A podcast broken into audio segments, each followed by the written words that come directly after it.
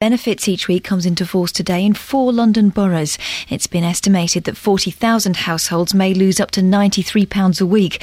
The cap will later be applied across England, Wales, and Scotland. The BBC's refused to drop tonight's edition of Panorama, which was filmed secretly in North Korea.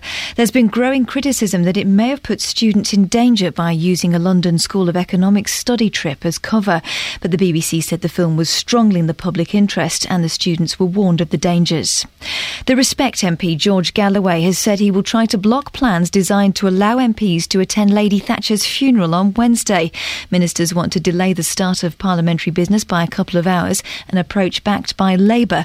But Mr Galloway has said he will object. Under parliamentary rules, the proposal would then have to be withdrawn, or MPs would have to hold a debate followed by a vote.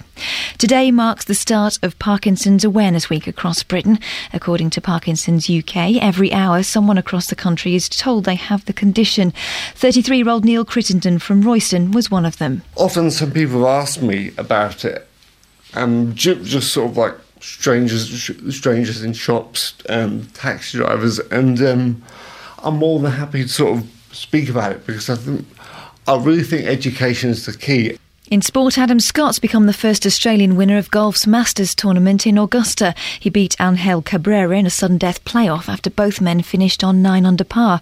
They couldn't be separated at the first playoff hole, but then Scott holed from 15 feet at the 10th green to take the first major of his career.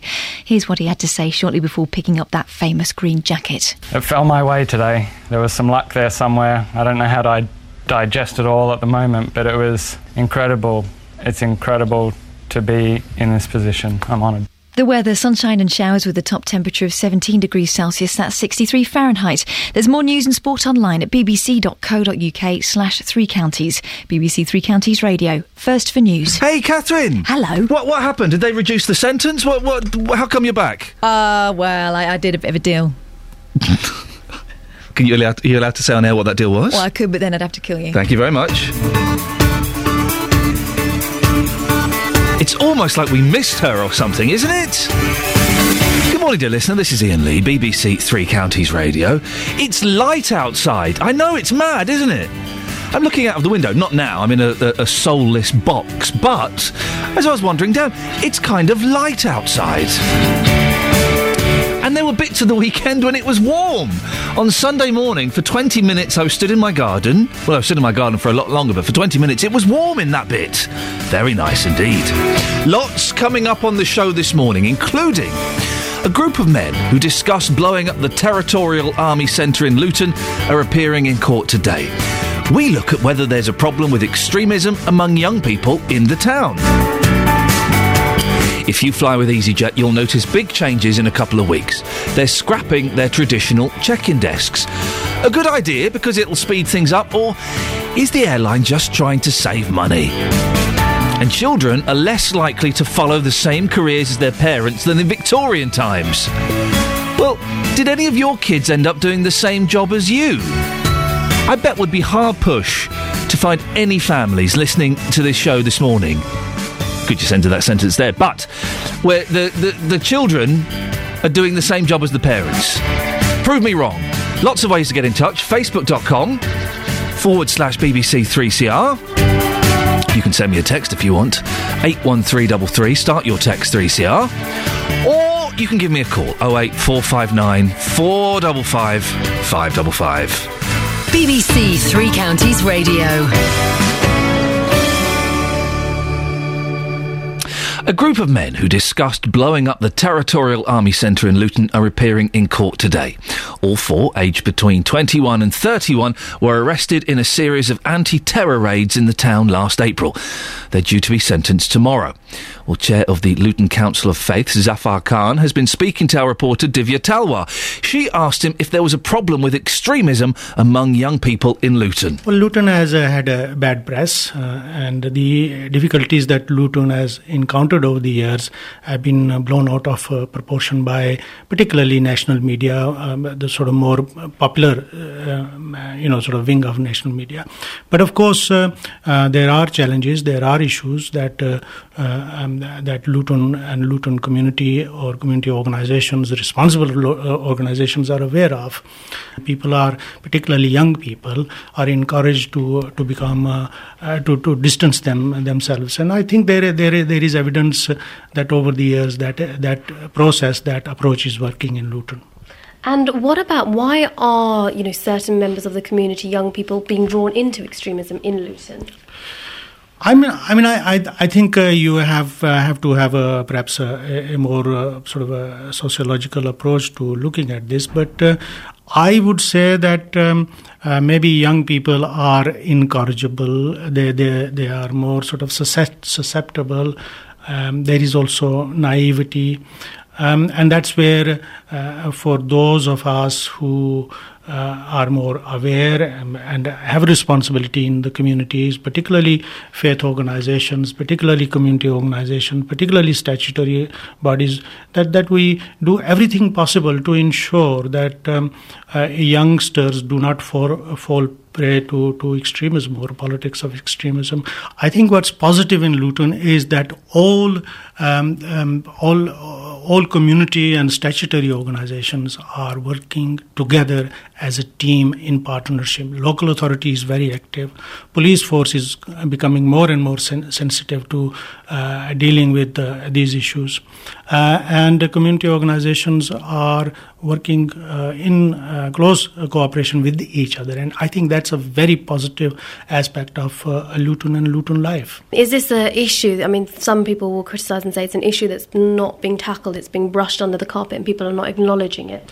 No, I don't think so. I think, um, you know, you, you see that increasingly, particularly within the um, uh, Muslim communities, and and you know Muslim community, um, uh, Muslim there isn't such a one Muslim community. It's a, quite a diverse uh, community in Luton. Luton has a very large South Asian uh, Muslim community um, coming from Pakistan, India, Bangladesh, large Kashmiri uh, presence, also East African, North African, Middle Eastern communities, Somali community, and so on.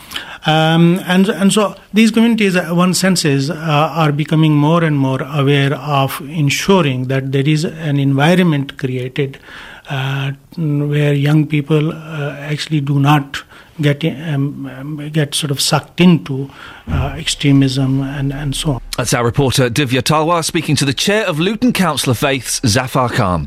08459 455 555 is the phone number. You can go to Facebook as well, facebook.com forward slash BBC3CR. Are your children doing the same job that you did? We'll discuss more after this. Your blood like winter freezes just like ice. And there's a cold and lonely light that shines from you. You wind up like the wreck you hide behind that mask you use. And did you think this fool could never win? Well, look at me, I'm coming back again. I got a taste of love in a simple way. And if you need to know while I'm still standing, you just fade away. Don't you know I'm still standing better Looking like a true survivor, feeling like a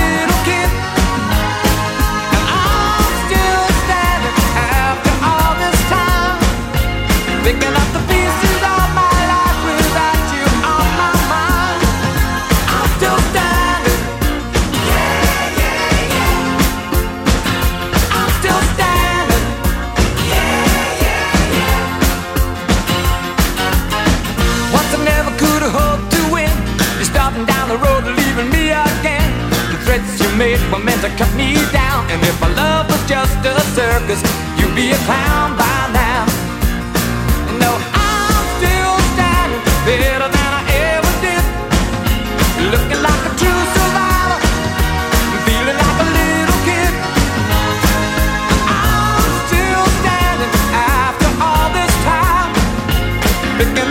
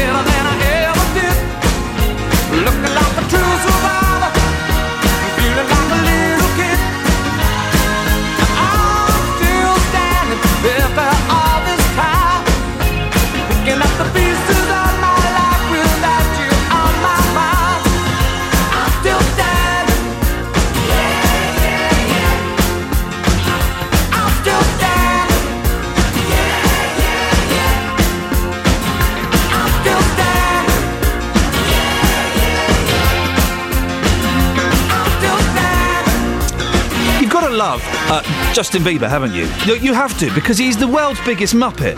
He is completely a muppet. I'm trying to find the story. I, I read this online. Uh, and uh, over the weekend about what Bieber had done. Excuse me, rattling through the papers because it's in some of the papers. I'm just trying to find it while I talk. Uh, and I thought that this was uh, was a joke. That this was um, uh, like a, a, Twitter spoof, but apparently it's true. Justin Bieber he goes to the Anne Frank Museum in Amsterdam, I believe. Um, oh, here we go. It's on the Daily Mail. Uh, Justin's crass guestbook message. Few who visit the former home of Anne Frank leave without confronting the eternal lessons of good and evil that her tragic story embodies. Unless that is, you're Justin Bieber. Following a trip to the uh, to the museum in Amsterdam, the treble pop star's reaction appeared crass at best. He spent an hour touring the house where the young Jewish girl hid from Nazis, which is good. You know, it's kind of humbling if you've ever been there, as I I think I've walked past it. It's humbling, uh, and it's a, a, lesson for us all. A young uh, Jewish girl persecuted by the Nazis hides in what's little more than a cupboard, and, and it, it's good of uh, an international multimillionaire pop star to go and go and look at this.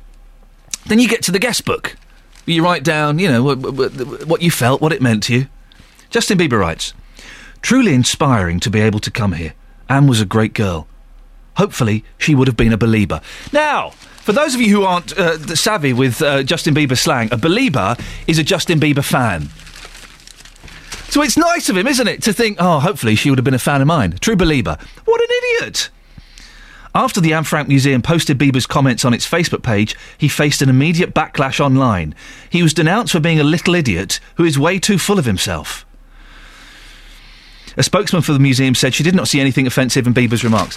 Uh, uh, j- just Justin Bieber's just a complete. He is a nutter, isn't he? And I, I think I can say that without fear of legal recriminations. I, and I, uh, listen, I've signed ridiculous things in guest books. It, it's a it's a fun thing to do. Not in the Anne Frank Museum, you idiot! What are you thinking? Yeah, hopefully she would have been a believer. Nice one, Justin. Do you remember a, couple of weeks ago, maybe a month ago, when he was here over here and he upset all his fans by being two hours late for a concert uh, and then collapsing on stage? When's he going to have the full Britney? When's he going to have the complete breakdown? Uh, take a load of acid, be recorded talking about time travel because that's what she did, and then shave all of his hair off. That's what we want next from Justin Bieber. I'll be a believer then when the spoilt little oik shaves his hair off and gets caught doing a load of drugs. Oh wait, four five nine four double five five double five. We'll have a proper look at the newspapers uh, a little bit later on in the show, but it's coming up to six fifteen. Let's get the travel news now. Here's James. Beds, Herts, and bucks travel. BBC Three Counties Radio. Thanks, Iain. Looking at the motorway cameras, no problems what I can see at the moment. The M1 and the M25, as well as the M40, uh, looking good on camera, and no problems yet for the A1M. Uh, Park Street roundabouts moving well on the sensors. And uh, as for trains, well, fortunately, delays on First Capital Connect's Thameslink route south of London. There's a derailment down at Norwood Junction. Uh, so, uh, First Capital Connect trains south of St Pancras down towards East Croydon are disrupted because of that derailment at Norwood Junction. No reported problems for uh, the West Coast Main line currently, and no reported delays for tubes if you're heading into London. I'm James Worley, BBC Three Counties Radio. Thank you, James. Right, 6.15. It's Monday, the 15th of April.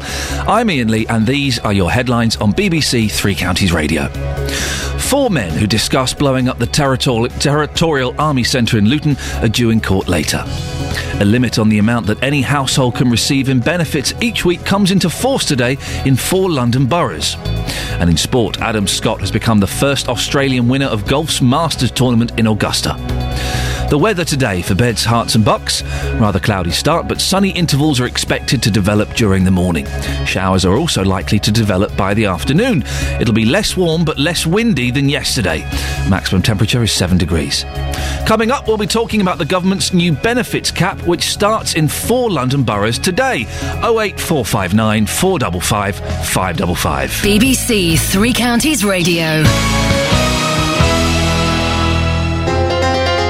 Tackling your consumer problems. On BBC Three Counties Radio. My son took it to, back to the, the garage. The mechanic says, yeah, I know what it is. So they took it in, done what they had to do, and the car was still the same, still doing the same thing. The JVS Show. Fighting for your rights. The long and short of it is, he agreed that he would replace the car. If you have a consumer problem, We can do the same for you. I'd like to thank you and your team for everything you've done. We wouldn't have got where we got without you. It's a pleasure. I'm going to call that a result. Any other problems, you know where I am, Stuart. The JVS Show. Fighting for your rights. Weekday mornings from 9 on BBC Three Counties Radio.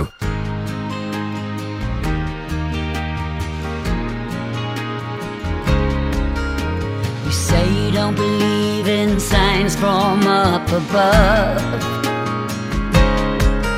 And you laugh at the thought of putting your faith in stuff like love. You never see the rainbow, you just curse the rain. You say you wanna believe, but it's just not worth the pain today. But that's all fine if that's how you want it to be. But if you're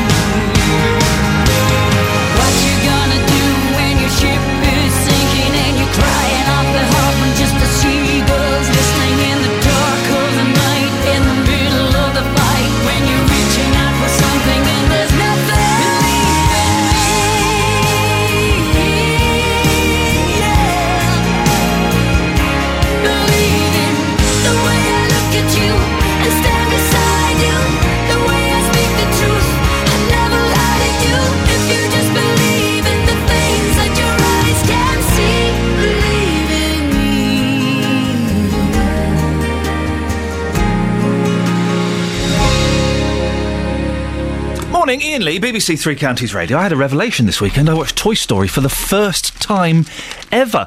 You guys never told me it was that good. You didn't tell me it was all existential and about the meaning of existence and, and, and life and do we, are we really here? It was brilliant. It was also quite funny as well. My three-year-old boy totally misunderstood the premise, though. At the end, I said, "Well, did, did you like it? Yeah, yeah, yeah." What was your favourite bit? I liked it when um, the real cowboy met the toy cowboy. Huh? They're the same cowboy. No, no, there were two cowboys. There was a toy one, and there was the real. No, they're the same cowboy. For goodness sakes, have I taught you nothing, son? Appreciate a good computer animated film.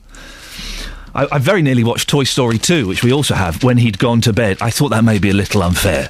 We'll save that for later. And the newspaper's full of idiots today. We've got Bieber in one, the front page of The Independent. £27,000 bill for a row over a train ticket. A dispute over an MP's £24 train ticket has left the taxpayer with a £27,000 legal bill. Jim McGovern, he's Labour. Remember his name, Jim McGovern, he's an idiot. He left the public with a hefty bill after becoming the first MP to take a dispute with the Independent Parliamentary Standards Authority to a tribunal. Basically, he bought a train ticket for 24 quid. He then broke the journey up and got a flight for 250 quid. Okay, he was told he had to pay for it. He went, no, no, no, no, no, I'm not paying for this. I'm going to claim this on expenses. The authority said, OK, I tell you what, you can have the £250 plane ticket. You've got to spend the £24 rail ticket out of your own money. No, no, no, no, no, no, says Jim McGovern. I'm, no, no, I'm not spending. No, no, the £24, no. I demand to have that paid for. Well, he took it to court and a tribunal. Uh, the I- IPSA has now revealed that defending the case cost them £27,000. £27,000. A spokesman said, We would rather this hadn't gone to a tribunal, but Mr. McGovern made the decision to take it there. We believe the finding upholds the integrity. Basically, the upholding was, ah, no, you're paying the 24 quid. You muppet. It's cost you and me £27,000.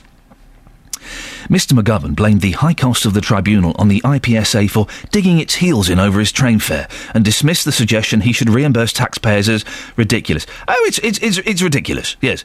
Mr. McGovern's legal, co- legal costs were covered by the GMB union, but he said he did not know what his own legal costs had come to. To be honest, I doubt very much if I could afford it. I imagine it would be expensive. I don't use any public money for representation. £27,000! I'm in a bit of a mood today, can you tell? I, uh, just- I've got a little cob on this morning, and it's. Uh, I'm sure there are more idiots in the newspaper. We shall find them later on. Now, the government's cap on benefits starts in four London boroughs today before being rolled out across England, Wales, and Scotland over the summer. 40,000 households will see their benefits cut as part of the drive to reduce public spending. Well, Catherine Stan Cheshin is following this. Good morning, Catherine. Good morning. Explain how the benefit cap works.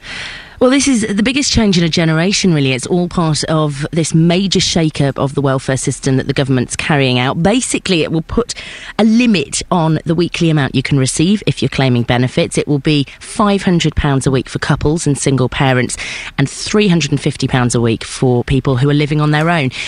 What counts towards that? Well, most things, really. So we're talking job seekers allowance, income support, child benefit, and housing benefit as well. That will all be lumped together in this single sum. There are some exemptions, though. For instance, if you receive benefits for having a disability, if you receive a war pension, and most importantly, if you receive working tax credits. That's crucial because the government says it's all about making our society more fair, this system, so that people can't earn more from claiming benefits than they could from getting a job. And this isn't going to affect everyone right away, is it? No, that's right. Today marks the start of a trial of this brand new system in four London boroughs Haringey, Enfield, Croydon, and Bromley. It will be rolled out across the rest of the summer, uh, rest of the country though over the summer, and everyone will be set up by September. It's thought from today around 40,000 London households will be affected, seeing a, an average cut of around 90 pounds a month. Unsurprisingly, there are some who are, uh, are really quite angry about that. There's already been a case at the High Court uh, earlier this year where a single mother in Haringey took the local authority to court over this benefit cap, saying the system just hadn't been consulted on properly. She lost that case, and there's no doubt that this is going ahead, but critics say it's penalising people who can ill afford it. And the government's claiming that just the threat of this change has already got more people back into work. That's right. Ministers say the reason they've exempted people who claim working tax credits is because the whole point of this exercise is to get people out of their homes and back into jobs. And they say the threat, just the threat of this benefit cap, has already spurred around 8,000 claimants who would have lost out to go out and find jobs. The government must believe it's going to work as well. It's even spending money to save money, as it were. This rollout's costing around £2 million. And they say the best response, if you're having your benefits cut, is to go out and find work. The job centre's been writing to people affected for the last year to tell them what's going to happen and to advise them on how to move forward. The problem there, of course, especially according to Labour, is there just aren't enough jobs to go around. They argue that a much better way forward would be to try and offer guaranteed jobs to the long term unemployed. Catherine, thank you very much indeed. Makes sense. Go out and get a job. Hang on a second. Where am I supposed to go and get that job again? Here's a song. It's a little bit miserable. Uh, no, I know, but it's beautiful. Beautiful, not miserable. Yes. Here's a beautiful song. Glen Campbell. By the time I get to Phoenix, she'll be rising.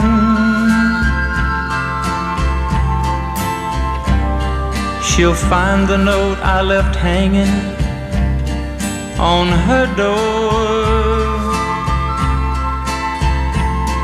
She'll laugh when she reads the part that says I'm leaving. Cause I've left that girl so many times before. By the time I make Albuquerque, she'll be working. She'll probably stop at lunch and give me a call. But she'll just hear that phone keep on ringing off the wall. That's all. By the time I make Oklahoma, she'll be sleeping. She'll turn softly and call my name out low. And she'll cry just to think I'd really leave her. Though time and time I've tried to tell her so. She just didn't know I would really go. Gotta love Glen Campbell. You have to love Glen Campbell. There's no other option. Do you do the same job as your parents, or do your kids do the same job as you? I bet this morning that we will not be able to find one family where the children, and when I say children, I, you know, you could be in your 20s, 30s, 40s, have carried on, 50s, the same job, 60s, have carried on the same job as their parents. It just doesn't happen these days, does it? I mean, I kind of. Uh, uh, my dad sort of worked in TV, and I sort of worked in TV a bit, it- but it's not really the same job. 08459 455 555. Can you prove me wrong? Can we find anybody this morning whose kids have got the same job as you? I bet we can't. 08459 455 555. Right, let's get the travel news now. Here's Adam Glynn. Beds, and bucks travel. BBC Three Counties Radio. Thank you, Iain. Good morning. Things looking reasonably good on the roads at present. It's rather clear out there on the major routes. No delays on the M1 or the A1M yet, despite the fact that a lot of people are back to school and back to work through this morning. I would expect it to get a little bit busy as we progress through the morning, though. Now, if you're heading for the M25, roadwork section at the minute's looking okay. T- junction 23 through to 25, the A1M to the A10, where they've got the narrow lanes and the 50 mile an hour speed restriction. The A5 at the Little Chef roundabout, still doing roadworks to add traffic lights there. Can get busy at times. Right now, the A5's looking slowest as you approach the A505 in Dunstable, mainly on the southbound side. And on the trains, disruption to the south of London for First Capital Connect could have some knock on delays this morning for your journey if you're travelling with them. They're affected between East Croydon and St Pancras because of a derailment at Norwood Junction. Looking at the departure boards, we've had one cancellation coming up from the south through London toward Bedford. Unfortunately, 659, which would have been going through Luton on to Bedford, has been cancelled. Adam Glynn, BBC Three Counties Radio. Thanks, Adam. 6.30, let's get the news and sport now. Here's Catherine. Getting beds, Herts, and Bucks talking. This is BBC Three Counties Radio. Good morning. The headlines Four men who discussed blowing up the Territorial Army Centre in Luton are due in court later. Thames Valley Police have launched an arson investigation after a house fire in Milton Keynes yesterday. And a limit on the amount that any household can receive in benefits each week comes into force today in four London boroughs. It's set to be rolled out across England, Wales, and Scotland in due course. Beds, Herts and Bucks Sport. BBC Three Counties Radio. Adam Scott's become the first Australian winner of golf's Masters tournament in Augusta. He beat Angel Cabrera in a sudden death playoff after both men finished on 9 under par. They couldn't be separated at the first playoff hole, but then Scott holed from 15 feet at the 10th green to take the first major of his career. Here's what he had to say shortly before picking up that famous green jacket. It fell my way today. There was some luck there somewhere. I don't know how to digest it all at the moment, but it was incredible. It's incredible to be in this position. I'm honoured. In rugby, Saracens secured a home semi-final in the Premiership playoffs by beating Worcester yesterday. David Strettle scored a first-half hat-trick as Sarries won by 47 points to 17. Carlos Nieto, Chris Ashton and Jackson Wray scored the other tries. In Formula One, Ferrari's Fernando Alonso won the Chinese Grand Prix in Shanghai. Kimi Raikkonen was second for Lotus with Mercedes Lewis Hamilton third. The reigning world champion Sebastian Vettel, who nearly caught Hamilton on the final lap, came home fourth with Jensen Button fifth for McLaren. Watford manager Gianfranco Zola isn't giving up hope on automatic promotion from the Championship despite defeat on Saturday at Peterborough. The Hornets lost 3 2, leaving them six points from a top two position with four games remaining. Zola's hoping to pick up more wins in their remaining games and see what happens. Yeah, yeah, that's what we're going to try to do until the end. We, we don't give up, we, we, we carry on and we do our best. And Milton Keynes Dons playoffs hopes were dented as they lost 2 0 at Leyton Orient in League One. The result leaves the Dons four points off the playoffs with three games to go. And that's the latest news and sports. More from me at 7 o'clock. Across beds, Herts, and bucks, this is Iain Lee on BBC Three Counties Radio. Morning! Coming up in the next half an hour. How would you cope if you were diagnosed with a life changing condition like Parkinson's disease? Well, we'll hear the story of a Hertfordshire man who was told he had Parkinson's in his 20s. And if you fly with Luton based EasyJet, you'll notice big changes in a couple of weeks. They're scrapping their traditional check in desks. Is it a good idea? Because um, in theory, it'll speed things up. Or is it the airline just trying to save a few quid? We've sent our flight correspondent Justin Dealey to the airport. We'll speak to him in about 20 minutes' time. Oh 08459 455 555. Now, how would you cope? If you are diagnosed with a life changing condition like Parkinson's disease. Well, it's Parkinson's Awareness Week, and every hour someone in the UK is told they have the condition. One in 20 of these people are under 40 years of age, including Neil Crittenden from Hertfordshire. Our reporter, Tony Fisher, went to speak to the 33 year old at his home in Royston. Probably the first indication I had that something was wrong was um, when I was 22. I was sitting in um, class. Um, I used to study, um, I went to Harvard to study journalism, and um, um, I, I was sitting in class and I was fiddling with a paperclip. And um, when I tried to manipulate it, um, my left thumb started shaking. Um, whenever, whenever I put pressure against it.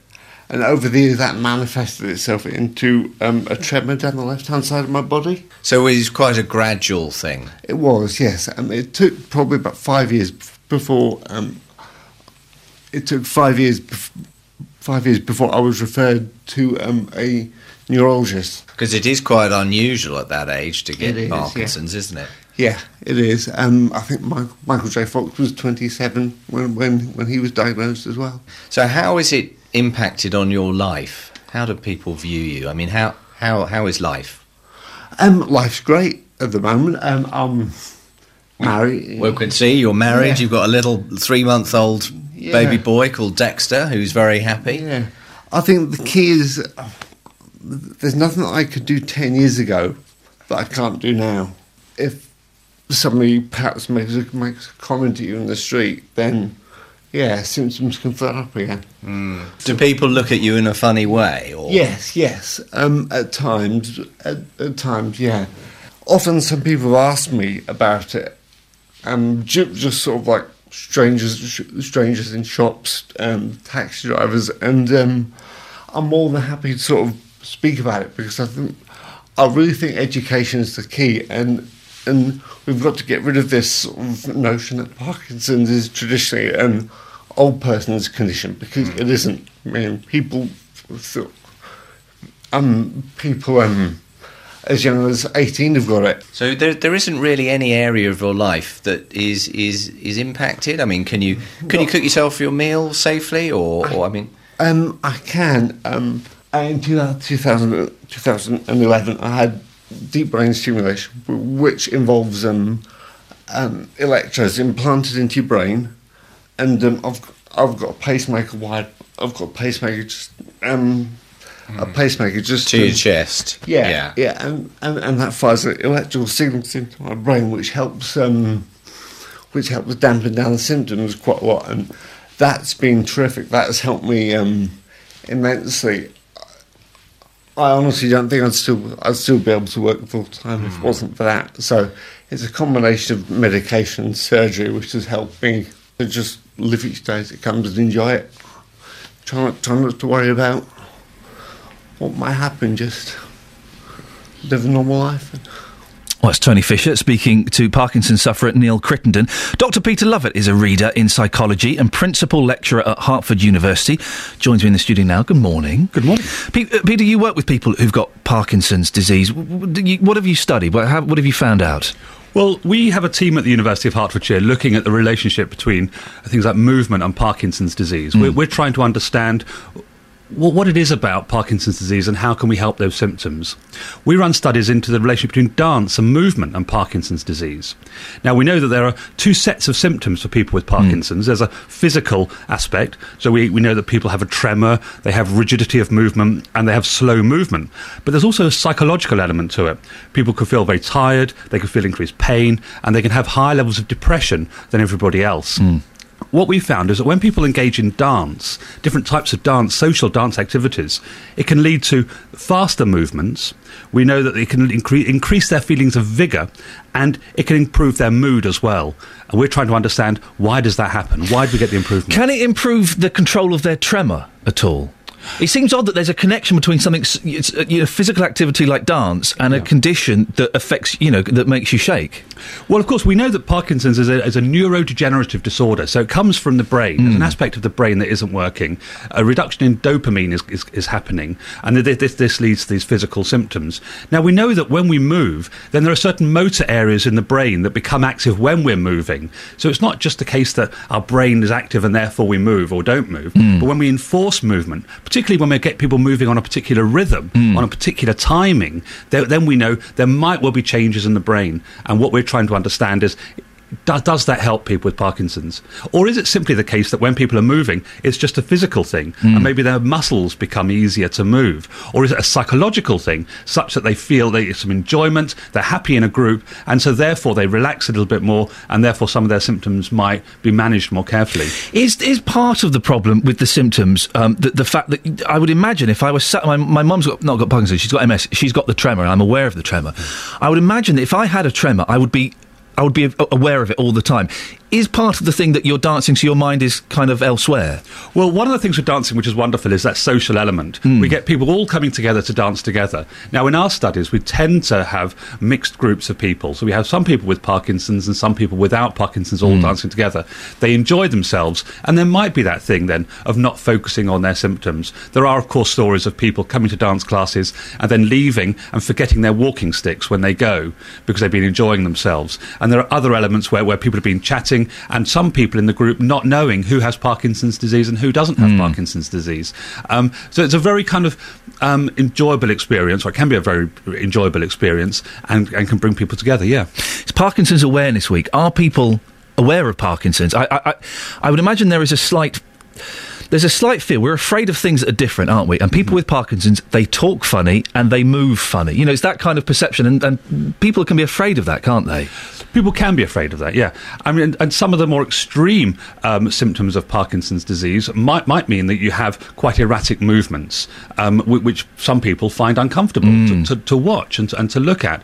But the thing about Parkinson's Awareness Week is that what people don't know is that there's currently no cure for Parkinson's disease, and what we have to do is a load more research to try and find a cure or try and find a way of managing those symptoms. There are there, there are some treatments. There, there are drugs, obviously, and we, we heard the, the gentleman there talking about the, the electric stimulation in the brain. They're not cures. They're just kind of th- they help for a while, do they? Yeah, they manage the symptoms at the moment. What we don't know is we, we don't know how to prevent Parkinson's disease from coming on. Once people have Parkinson's disease, we don't know how to cure it. And what we're also trying to understand is how do we manage those symptoms on an ongoing basis? How do we improve the quality of life for people with Parkinson's disease and their carers? Uh, uh, we heard the mention of uh, Michael J. Fox, who's the, the, probably the most famous young sufferer with Parkinson's, uh, and I know he's done loads of work into into research and stuff. But how useful has he been uh, adverts the wrong word, but you, you know what I mean, in making people aware of, of Parkinson's. Well, really important actually, because people know who, know him and they know him as a young man, and so it really helps to get awareness of, of the condition out there. Mm. So he's a real magnet for that. He's he's fantastic in that regard. It's very Mm. sad that he's got Parkinson's disease, but it, it's it's great for Parkinson's UK that he's got it. And, and if, if anyone wants to crack him read, his book Lucky Man, it's one of the best kind of celebrity autobiographies. Uh, it's just a brilliant read, isn't it? It's a Yeah. cracking book.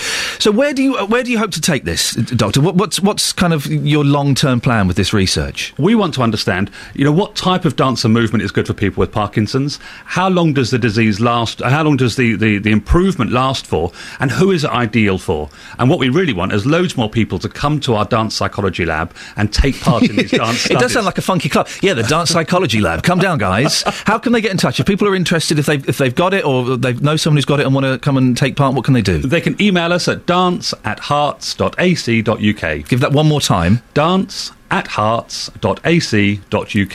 And for a gentleman that's just got a, a new baby, you're looking very sprightly at, uh, at half past six in the morning. Thank you very much for coming in. Fascinating stuff. Lovely to talk to you. That's Dr. Uh, Peter Lovett, uh, reader in psychology, principal lecturer at Hartford University. 08459 455 555.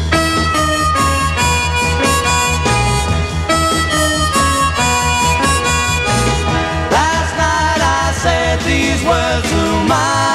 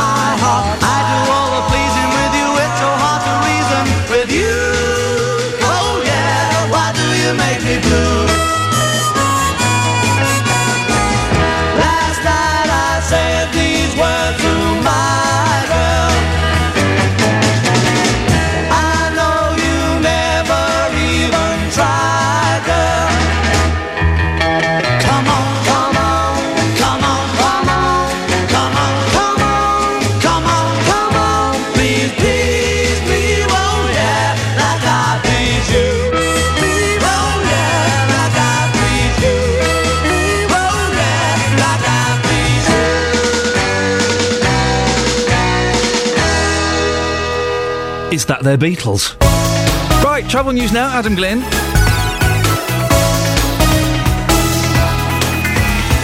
Beds, Herts, and bucks travel. BBC Three Counties Radio. Disruption on the trains already this morning, I'm afraid. We start with Greater Anglia, who are running with delays of up to 15 minutes between Liverpool Street and Cambridge and Hertford East because of a broken down train earlier this morning at Tottenham Hale. That train has now been moved. Delays are likely, though, until about a quarter past seven. It will be affecting the Stansted Express as well. First Capital Connect, they have big problems just to the south of London, so disrupted at present between East Croydon and St Pancras International. A derailment at Norwood Junction means delays of up to half an hour are to be expected through until 1 this afternoon. And looking at the departure boards, it has had a little bit of a knock on effect already this morning to trains running through London and coming up toward Bedford and Luton. On the roads, quite a quiet start, things moving well on the major routes. Adam Glynn, BBC Three Counties Radio. Thank you very much, Adam.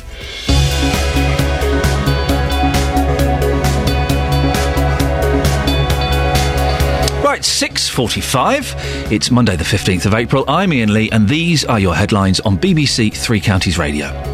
Four men who discussed blowing up the Territorial Army Centre in Luton are due in court later. Thames Valley Police have launched an arson investigation after a house fire in Milton Keynes yesterday. And in sport, Adam Scott has become the first Australian winner of golf's Masters tournament in Augusta. Coming up, we'll be talking about how EasyJet are set to scrap all their traditional airport check-in desks in favour of online-only check-ins. What do you think? Good idea? Or is it uh, just them trying to save even more pennies? 08459 455 555. Now let's get the weather with Elizabeth Rizzini. Beds, Herts and Bucks weather. BBC Three Counties Radio.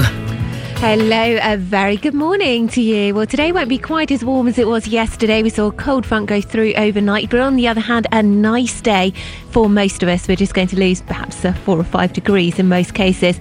Um, we'll see some spells of sunshine develop through the course of the morning. It is a bit of a cloudy, but a mild start, but that cloud thinning and breaking through the morning. So some decent spells of sunshine around into the afternoon as well. The winds are a touch lighter than they were yesterday, and I think in the sunshine, we'll get up nicely to 15 or even 16 degrees Celsius, 61 in Fahrenheit in Hitchin, in Milton Keynes, in Buckingham, and in Aylesbury as well. So, all in all, it is going to be a pretty nice day. What you might want to watch out for into the afternoon, though, is one or two showers springing up here and there. They they could occur well just about anywhere across the th- across the three counties. So, um, something to bear in mind. You might be unlucky and catch a shower, but I think most places are going to stay dry.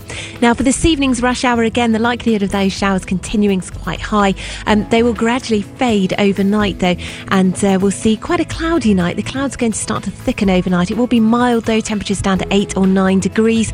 And then into tomorrow, outbreaks of light rain into tomorrow morning. The winds picking up again.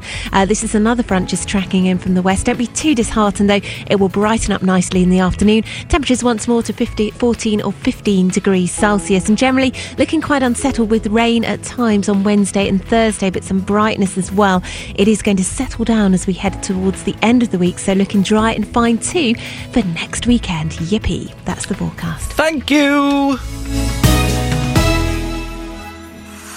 Every weekday from 3, Roberto Perrone with the best local news stories. I get to meet a lot of really interesting people with the most amazing stories. We feel as if we haven't been taken notice of. Yesterday we heard that the bank had gone, but today it's still there. The cat got delivered up in Kabul. You should be back in the UK in two months. With the best local talking points. Do some of the bakers have flapjack fights? No, of course not, Roberto. Well, not in our shops.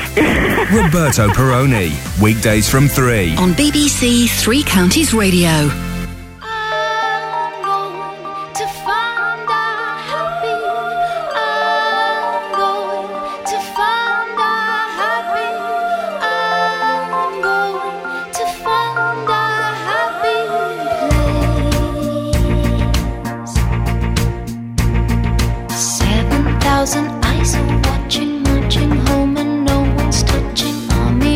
City workers, secretaries, lawyers, brokers, heading for a London station, looking for a quick salvation, oblivious to cherry cola, trying to sell to every stranger.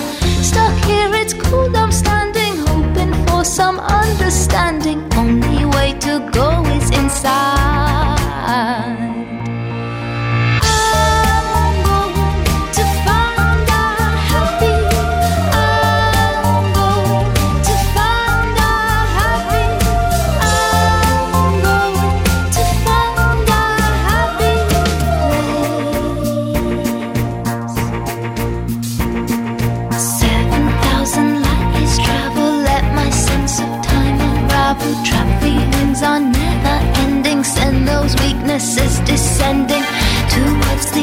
Red center. Let the fire rise and enter, tap into the primal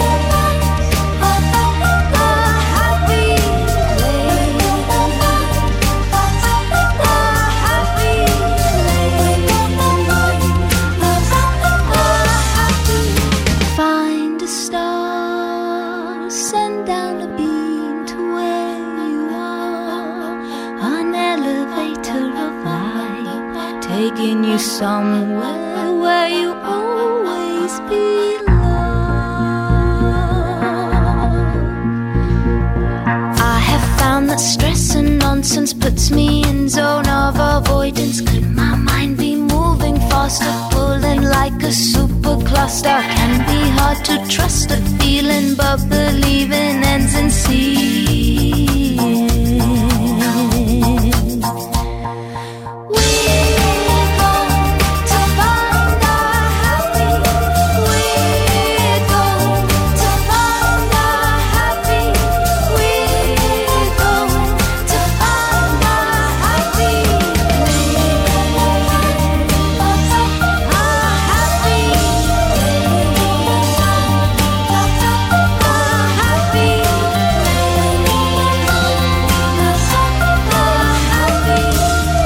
There's an excellent version of that remixed by Sparks. I thoroughly recommend you dig it out. 08459 455 555. If you fly with Luton based EasyJet, you'll notice some changes in the near future. The airline is scrapping all of its traditional airport check in desks with those oh so helpful staff are always keen to help you and smile and are just a joy to be around. It's going to happen at the end of this month and they will adopt uh, uh, online only check ins. Like its rival Ryanair, you'll be expected to print up boarding passes and even luggage labels online, meaning you won't have to interact with any staff during check in. Well, our check-in correspondent Justin Dealey has been at the airport this morning. Justin. Iain, good morning. Do you know what? Call me old fashioned, but I love the feel of a real ticket, something you can touch, something you can hold. Are You, are, with a me? ve- you are a very tactile man, aren't you? Mm, I am indeed. You like holding things in your hand. Yes, I do. And sometimes I think it's inappropriate. But no, I know what you mean. I, I, I was saying earlier that I, uh, the last time I flew to uh, uh, New York, I had the ticket on my phone, Mm. and it felt so uncomfortable. I was worried the phone was going to die. The the lady behind the counter went, "Oh, I've never seen this before. I'm not sure what to do." It's bizarre. I like talking to a woman, even if it's a, a grumpy woman with too much eye makeup Yes. on. I want to talk to them. with the eye makeup. Very good point there. I'm at Luton Airport this morning. Um, not much opposition to this idea so far. I've been speaking to passengers in the last 20 minutes or so, and this is what they've had to say. Now, Owen, on the whole, you think this is quite a good idea, but your concern would be for elderly passengers. Can you tell us more about that? Yeah, well, I just think it might be unfair on elderly passengers who may not have internet access or may not have access to a printer um, or may not, may not be familiar even with the internet. And uh, I think it's going to make travelling for them a bit more difficult, maybe more stressful, etc. So, So, what about yourself? It would have no impact on you at all. No, you, you, you're fully online, no. no problem.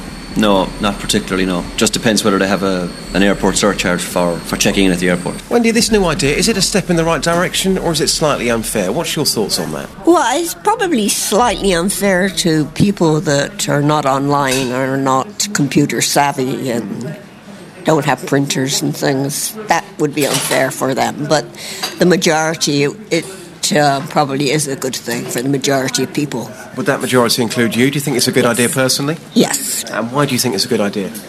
Well, because it's so much faster. So you get better service if you have everything, your boarding pass and everything with you. It's much faster to get on the plane and Well, just lastly, I've got to ask you, your accent, you're here in Luton this morning. Where have you travelled from to be here? Where are you from in the States? I'm from Santa Barbara, California. And what's the weather like out there it's at the moment? lovely. it's always lovely. As you look out the window here in Luton, it's rather grey. Wendy, great to talk to you. Thank you so much. Santa Barbara, California. Oh. Wouldn't that be lovely right now, JD? Uh, yeah, she's sitting here in Luton looking at the grey skies. Uh, fantastic accent, but as you heard there, Iain, not much opposition so far. People saying to me, with a low cost airline, you do expect that. I think the bigger question for me this morning these low cost airlines, are they really low cost anymore? If you're booking three or four months in advance, that's fine, but, but if you're booking uh, a few weeks, maybe a month ahead, they're not really low cost anymore, are they? I, I not. I, I think I agree with you there, Justin. They're not that much. Uh, also, are we going to save any money by them getting rid of the staff? I don't think so. Will my ticket be cheaper? Well, Bob Atkinson is a travel expert at Travel Supermarket. Morning, Bob. Good morning to will, will, will my ticket be any cheaper if they get rid of these staff? Well, yes, I think it will be. Justin, yeah, he t- t- mentioned there about he likes to touch his ticket, touch his boarding cards. Deary me, get rid of these tickets and actually get rid of uh, everything to do with things like paper boarding cards because the future's actually taking all this mobile. And the key thing that EasyJet is doing here is. Um, it's removing all, uh, check-in at the airport. It's encouraging passengers to check in at home, print their boarding passes because all of that is about reducing cost. Ryanair's already done it, and that is why Ryanair and now EasyJet are trying their best to keep those costs down. And they pass those costs down by lower average fares to consumers. There's no doubt about it. It takes cost out, keeps fare prices down for um, uh, uh, people travelling. Bob, listen, it's easy for you and me. We, we're young, we're computer savvy, we're hip, and we are with it. But there will be some people listening. Well, I know, I'm, I'm being being a little generous to both of us. But there will be some people listening who, who don't have the internet, who don't have printers, who can't do this. How, how will they cope? Well, there will be, but let's let's just remember here: Ryanair and EasyJet take something like 99% plus of all their bookings online. So the bookings are actually made online to start with. So you've had to have had access in one form or another. But yes, you're quite right. There are people out there who don't have necessarily the access to the internet to make a booking, and then obviously maybe don't even have access to the internet then to be able to things like print boarding cards. But there are options there. You can use libraries. You can go and, uh, uh, and visit local businesses who who will help you to do that. But let's face it, the vast bulk of people are already booking all this thing online anyway, and and so they're not going to be resistant to this change. After all, Ryanair have been operating this way now for well over a year and a half, and is working perfectly fine for most customers. What will happen, Bob, if six months' time I turn up, I've not printed off um, my ticket because I didn't know about it, I'd missed all of this hype. Will I be allowed to travel? Will I have to pay a fine? How, how will that work?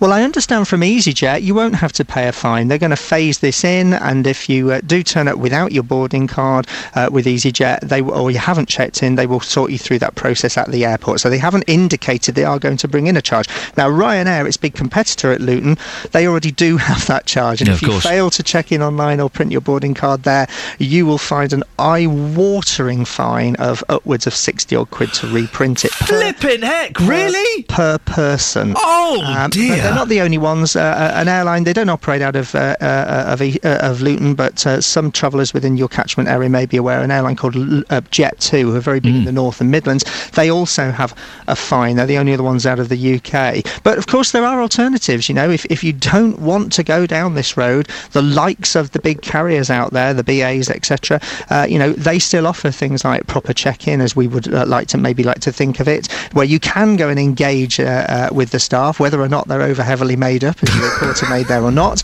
Uh, but you know, it, it, this is about uh, about keeping costs down and getting you through the airport faster. I know what I would rather have: lower fares, and I'd rather be able to get through the airport faster by not having to queue up at a desk and be able to go straight to security. Bob Atkinson from Travel Supermarkets, thank you very much indeed. All this talk of airlines and flights and stuff, it's making me desperately want to go away on holiday. I've got nothing booked this year so far.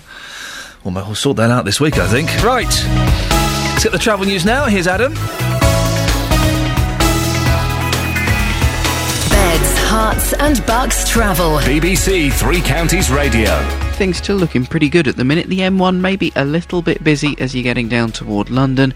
Uh, from just after Luton through toward Hemel Hempstead is where the M1's looking slowest at the minute. Then, if you're joining the M25, expect that to be quite slow. Anti clockwise is very slow between the M1 and the A41 junction 21 and 20. Then, further around from Maple Cross to the M40 is looking busy as well. On the trains, Greater Anglia, still delays of up to 15 minutes possible. Liverpool Street through to Cambridge and Hertford East because of a broken down train earlier this morning at Tottenham Hale. It's been moved, but the delay is still likely for another 15 20 minutes or so. And First Capital Connect, affected by disruption to the south of London, a derailment at Norwood Junction means there could be delays to their services. Delays of up to half an hour through until 2 this afternoon. Adam Glynn, BBC Three Counties Radio. Thank you very much, Adam. Morning, this is Iain Lee, BBC Three Counties Radio. Lots coming up, including more on Parkinson's Awareness Week after the news and sport with Catherine Boyle. Getting beds, Herts, and Bucks talking. This is BBC Three Counties Radio.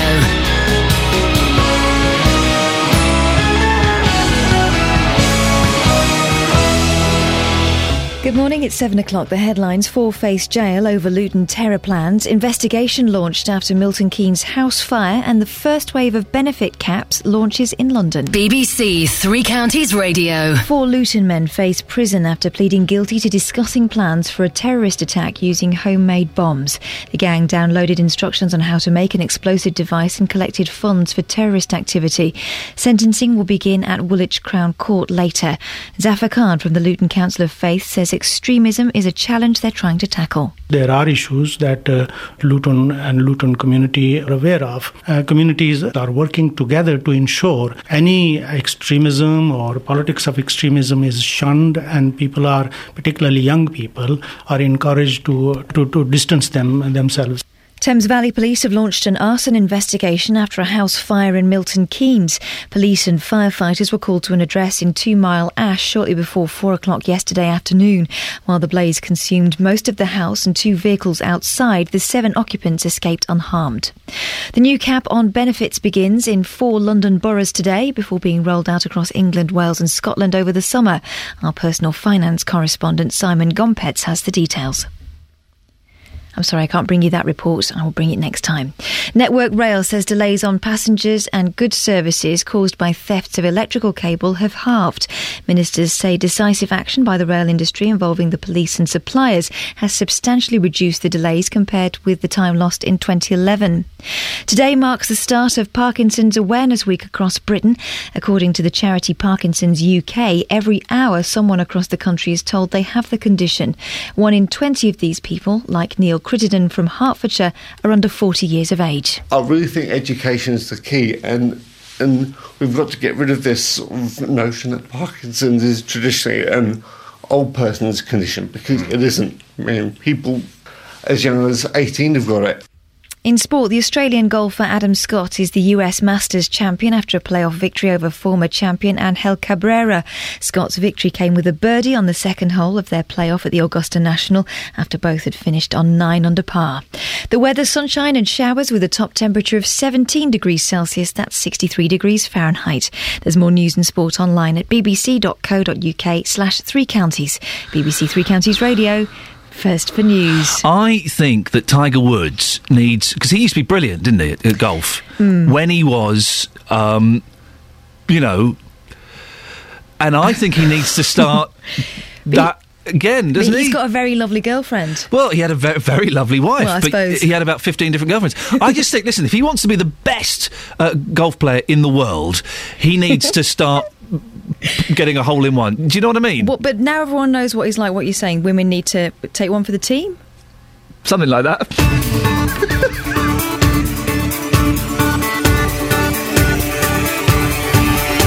Something like that, yes. Morning, this is Iain Lee, BBC Three Counties.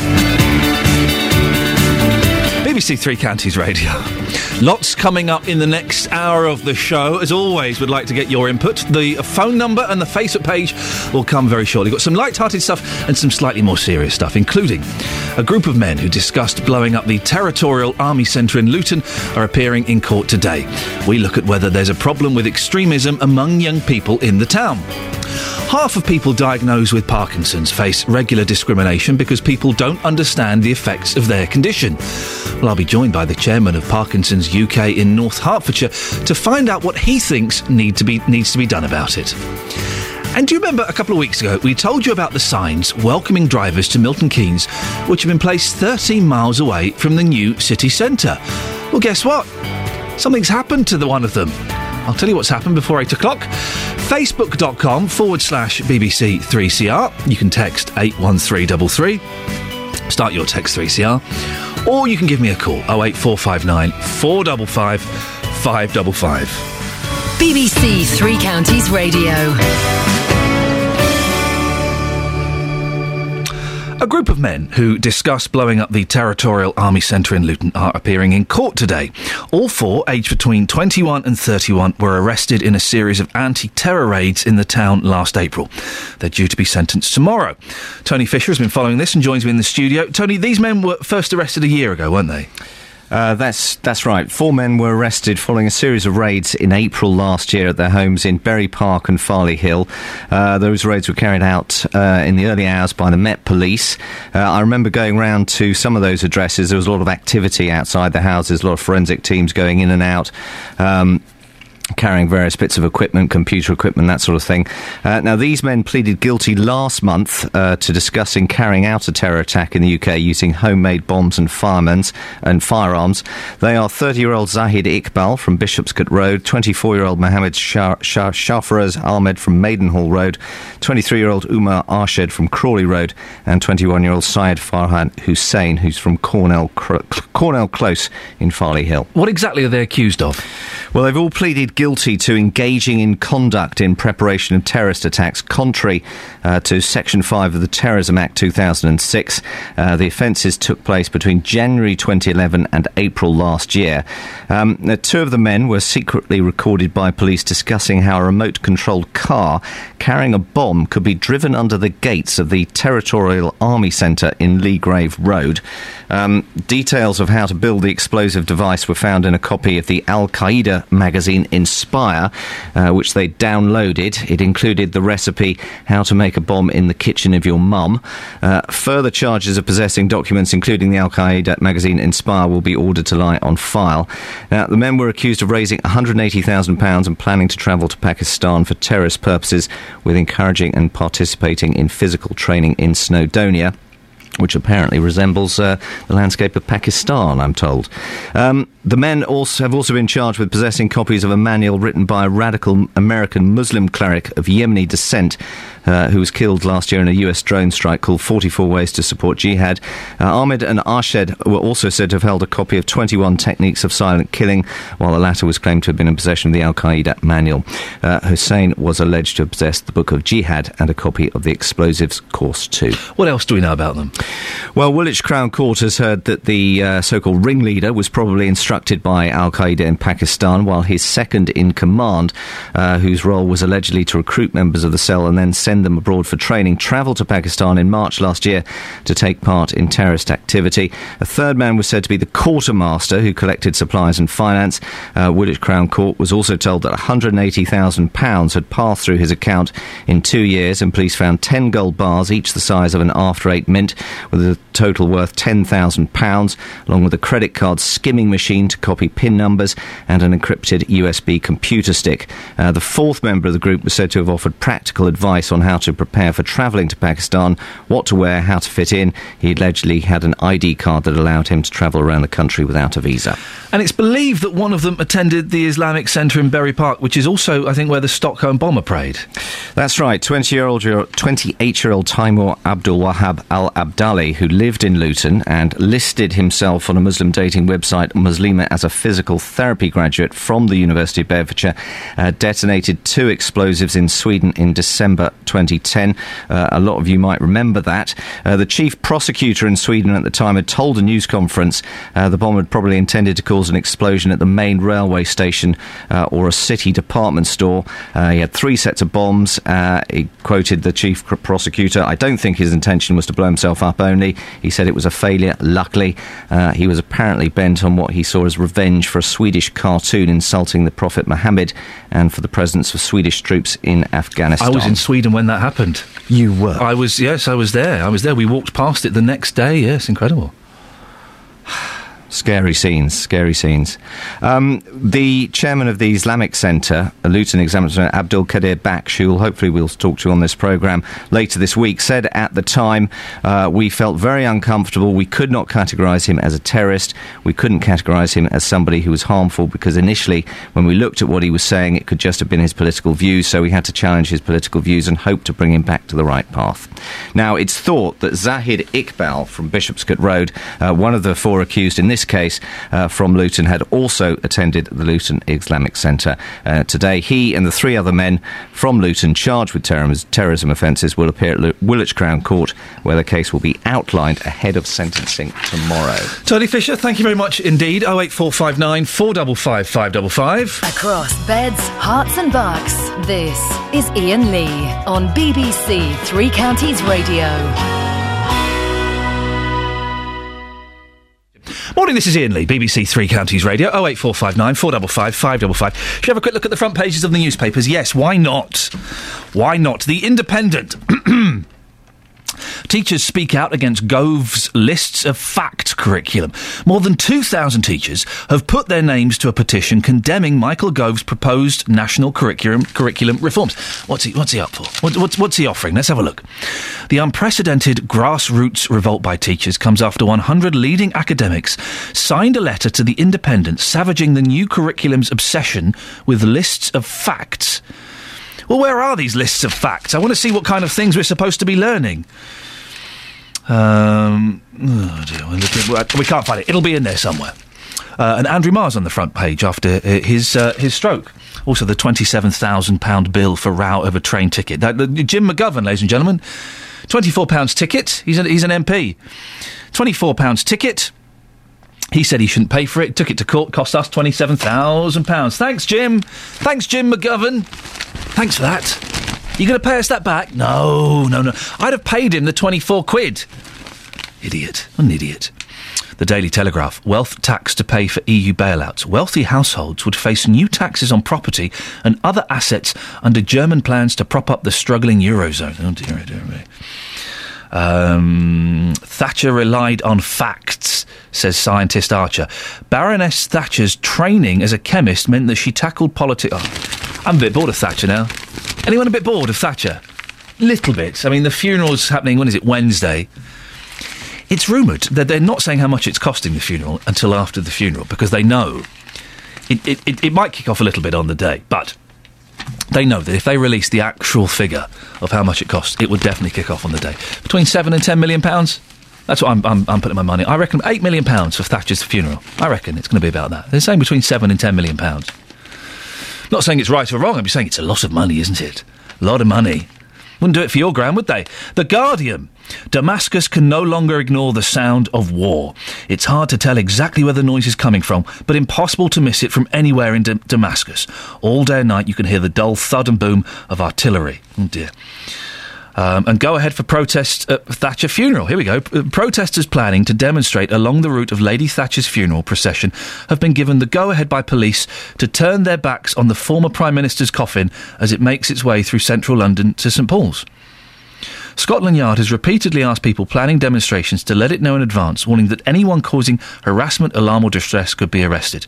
But Rebecca Lush Blum, yeah? Rebecca Lush Blum, is that a name? From Hampshire, who set up a Facebook page calling on people to turn their back on the procession, procession said she had been reassured by the police her protest could go ahead near the Royal Courts of Justice. Well, that's all right as a protest, isn't it? Turning your back on a procession? If that's all there is, then uh, d- d- no one, no one could complain about that, could they? Really? Considering some of the things we've seen with people having bonfires and dancing and um, letting off fireworks and stuff, people turning their backs on the procession it seems rather a civilised uh, uh, thing. The Times. BBC kept students in dark over Korea trip. The BBC withheld key information from students, placing them in danger during the making of an undercover documentary in North Korea. I do like a good um, undercover North Korea documentary. There was one a few years ago. Was, I do like it because you don't see. There was one a few years ago. I, do you know what? Very about I was working at another radio station about so it would have been about seven years ago. I looked into going to North Korea on a trip. You can go. You can go on, on holiday to North Korea. You can book it, and it's obviously you have to be vetted and vetoed and all of this. You can go to North Korea. I would love to go to North Korea. Maybe not now when they're threatening a nuclear war. Maybe at a. Would let be honest. I mean, I wouldn't take the kids. I, I can't imagine they've got a Center Parcs there or anything. But be honest, you'd love to go and have a look around North Korea, wouldn't you? Wouldn't you? 08459 455 555. I'll put this out there. Ever been to North Korea? I don't expect it to be our most popular phone in, but you never know. 08459 455 555. Daily Express, there's a picture of Carol Vorderman wearing a dress that's way too tight and far too much makeup for a lady of her age. And also, new blitz on benefit cheats. Worst offenders will use their payouts for up to three years. The Daily Mail, stay at home mums revolt. Mothers unite with Tory MPs to demand family friendly tax policy. And Girl of 11, who sang about one night stand on Britain's Got Talent. Oh, goodness sakes. And uh, The Sun, there's a picture of Kelly Brook in her bra and pants. And Mill Wall of Shame. The Sun finds fans at the centre of Wembley FA Cup violence. Oh, they weren't Millwall fans, though. Well, hang on a second. Who were they then? Just randoms that turned up there by coincidence? 08459 455 555. 7.15, here's the travel news now. Adam Glynn.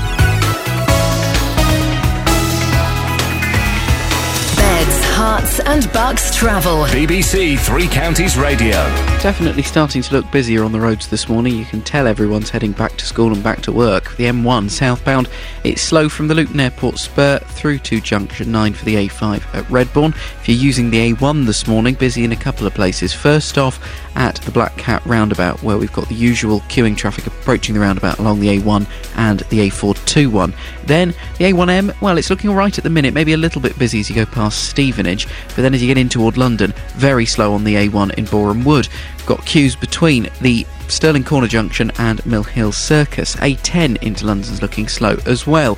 Traffic building up between Bullsmoor Lane and Southbury Road. Meanwhile, the M25 continues to crawl anti-clockwise with slow traffic from the M1 to the A41, then from Maple Cross to the M40. On the trains, Greater Anglia still have delays possible up to 15 minutes. Liverpool Street through to Cambridge and Hertford East after a train broke down earlier this morning at Tottenham Hale, and First Capital Connect could have issues because of a derailment to the south of London at Norwood Junction. It's causing a few delays to services running through London. Delays of up to half an hour expected until 2 this afternoon. Adam Glynn, BBC Three Counties Radio. Thank you very much, Adam. Right, it's 7.16. It's Monday, the 15th of April. I'm Iain Lee, and these are your headlines on BBC Three Counties Radio. Sentencing will begin later in the case of four men who admit discussing plans for a terrorist attack on Luton's Territorial Army Barracks. Thames Valley Police have launched an arson investigation after a house fire in Milton Keynes yesterday afternoon. And in sport, the Australian golfer Adam Scott is the US Masters champion after he beat former champion Angel Cabrera in a playoff at the Augusta National. I'm laughing because it's written there phonetically for me, and I think I still may have got that gentleman's name wrong. The weather today for Beds, Herts, and Bucks. A rather cloudy start, but sunny intervals are expected to develop during the morning. Showers are also likely to develop by the afternoon. It'll be less warm, but less uh, windy than yesterday. Maximum temperature is 17 degrees. I should just flag up that every time uh, I pronounce a sports person's name wrong, uh, I get a torrent of abuse from our reporter Tony Fisher. So I, I'm expecting he's chuckling away to himself upstairs like the fool he is. BBC Three Counties Radio. Every weekday morning from 9 The JVS Show. with the biggest questions. Today on the big phone in, I'm asking Would you support some dog breeds being removed from this country? Should traffic wardens be more lenient? Would the government be right to drop the minimum price for alcohol? And the biggest opinions. I think the tax is completely unfair. It doesn't matter how old they are or how young they are, they're still your children. It doesn't matter whether it's male or female or what. I'm disgusted with the people. You should have cut them people off. The JVS Show. Weekdays from 9 on BBC Three Counties Radio. Now, as we've been saying in the show, it's Parkinson's Awareness Week, and we've learnt this morning that every hour someone in the UK is told they have the condition. Yet, despite this, new research suggests that almost half of the people diagnosed with the condition face regular discrimination. Well, Roddy Lee is the chairman of Parkinson's UK in North Hertfordshire and Stevenage branch. Morning, Roddy. Nice to meet you. Morning, Iain. Morning. What's that moment like when you receive the diagnosis?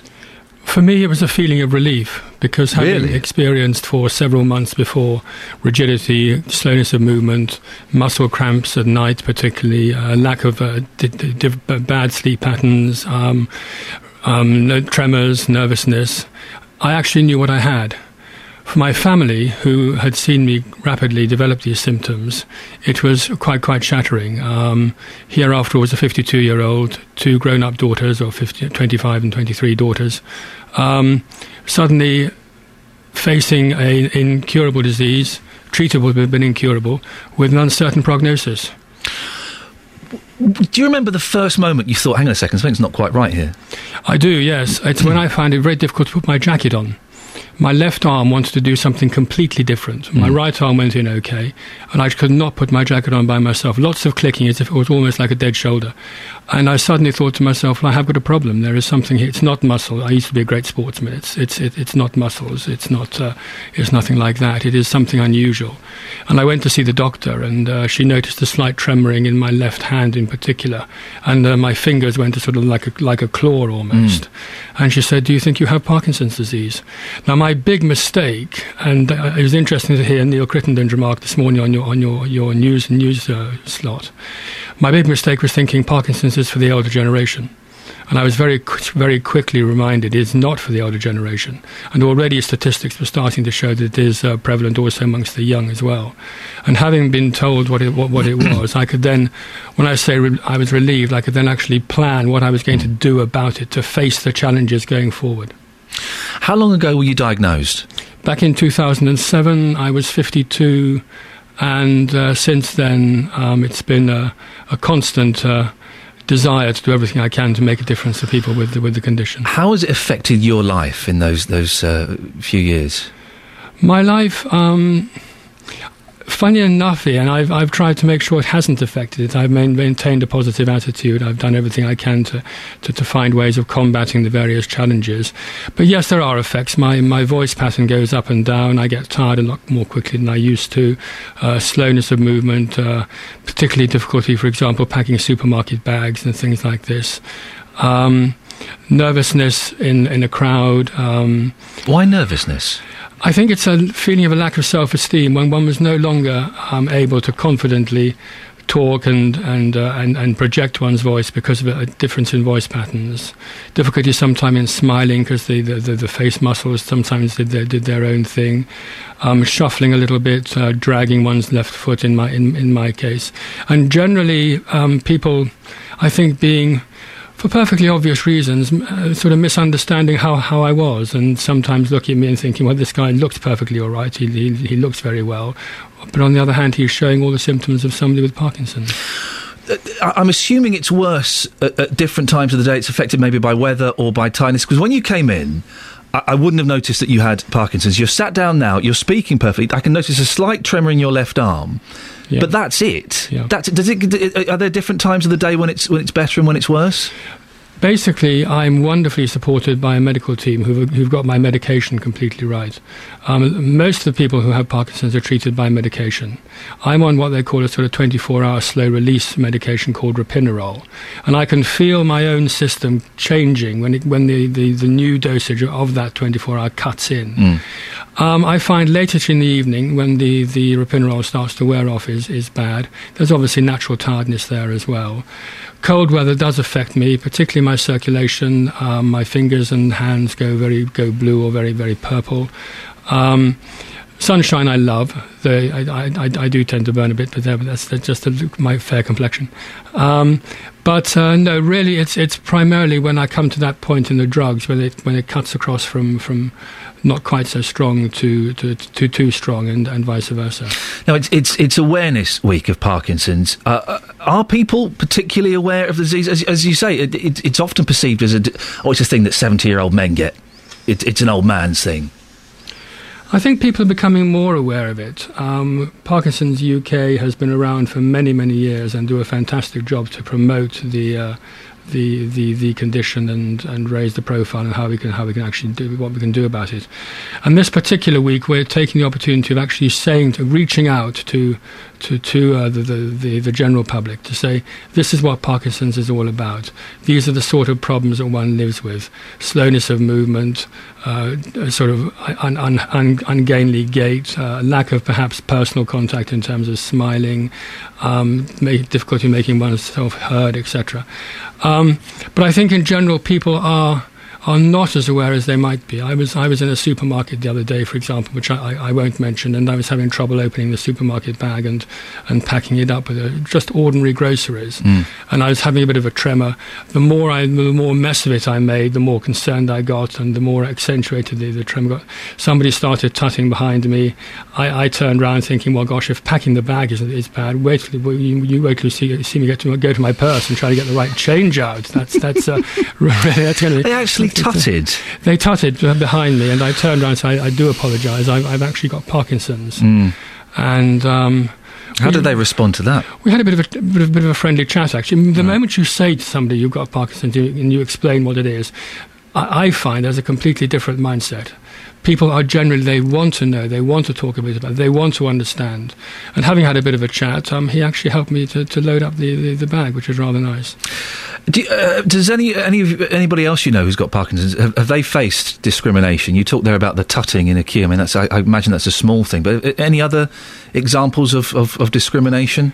I don't know of anybody personally, uh, other than sort of minor incidents like that. I have heard of stories of people who've almost been arrested because they they've appeared to be drunk. Uh, Really? They've been thrown out of shops and things because they appear to be drunk.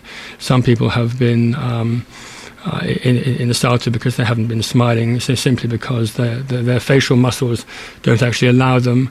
Some people have been uh, uh, accused of taking advantage of disabled badges, for example, Because they don't look disabled, They don't yeah. look disabled. They look perfectly normal. Um, some people keep on being being people keep on saying to me, "But, but you look so well." And my response is, "Well, how am I meant to look?" You know. I've, I have something which, I, which is under control, and I do, I do my best to make sure that people feel comfortable around me. I think it's interesting that the, the statistics that they recently brought out about the discrimination. Um, it's a contentious thing to say, perhaps, Iain, but I, I believe that discrimination starts through lack of communication and through lack of understanding. And I think this week in particular, where we're taking the opportunity of, of, of telling people what the condition's are all about, what people might expect, how they can help, become involved, that's going to do more than anything to break down this, this, uh, this feeling of, of What things are happening this week to, to, to raise awareness? well, as far as we're concerned, in, in our region, we're, we're having a few. We're having a meeting of our branch this afternoon, and there will be other branches meeting meeting as well. Uh, there is a major lecture being given at Cambridge, Cambridge University on Wednesday night. With, with, with some uh, people talking about the, the, the, the, the research. I heard very late last night the details are coming through of two young girls who, locally to myself, are having a sort of coffee morning and uh, inviting people to come and share the warmth of their garden to have a cup of coffee and, and, and, and a cake.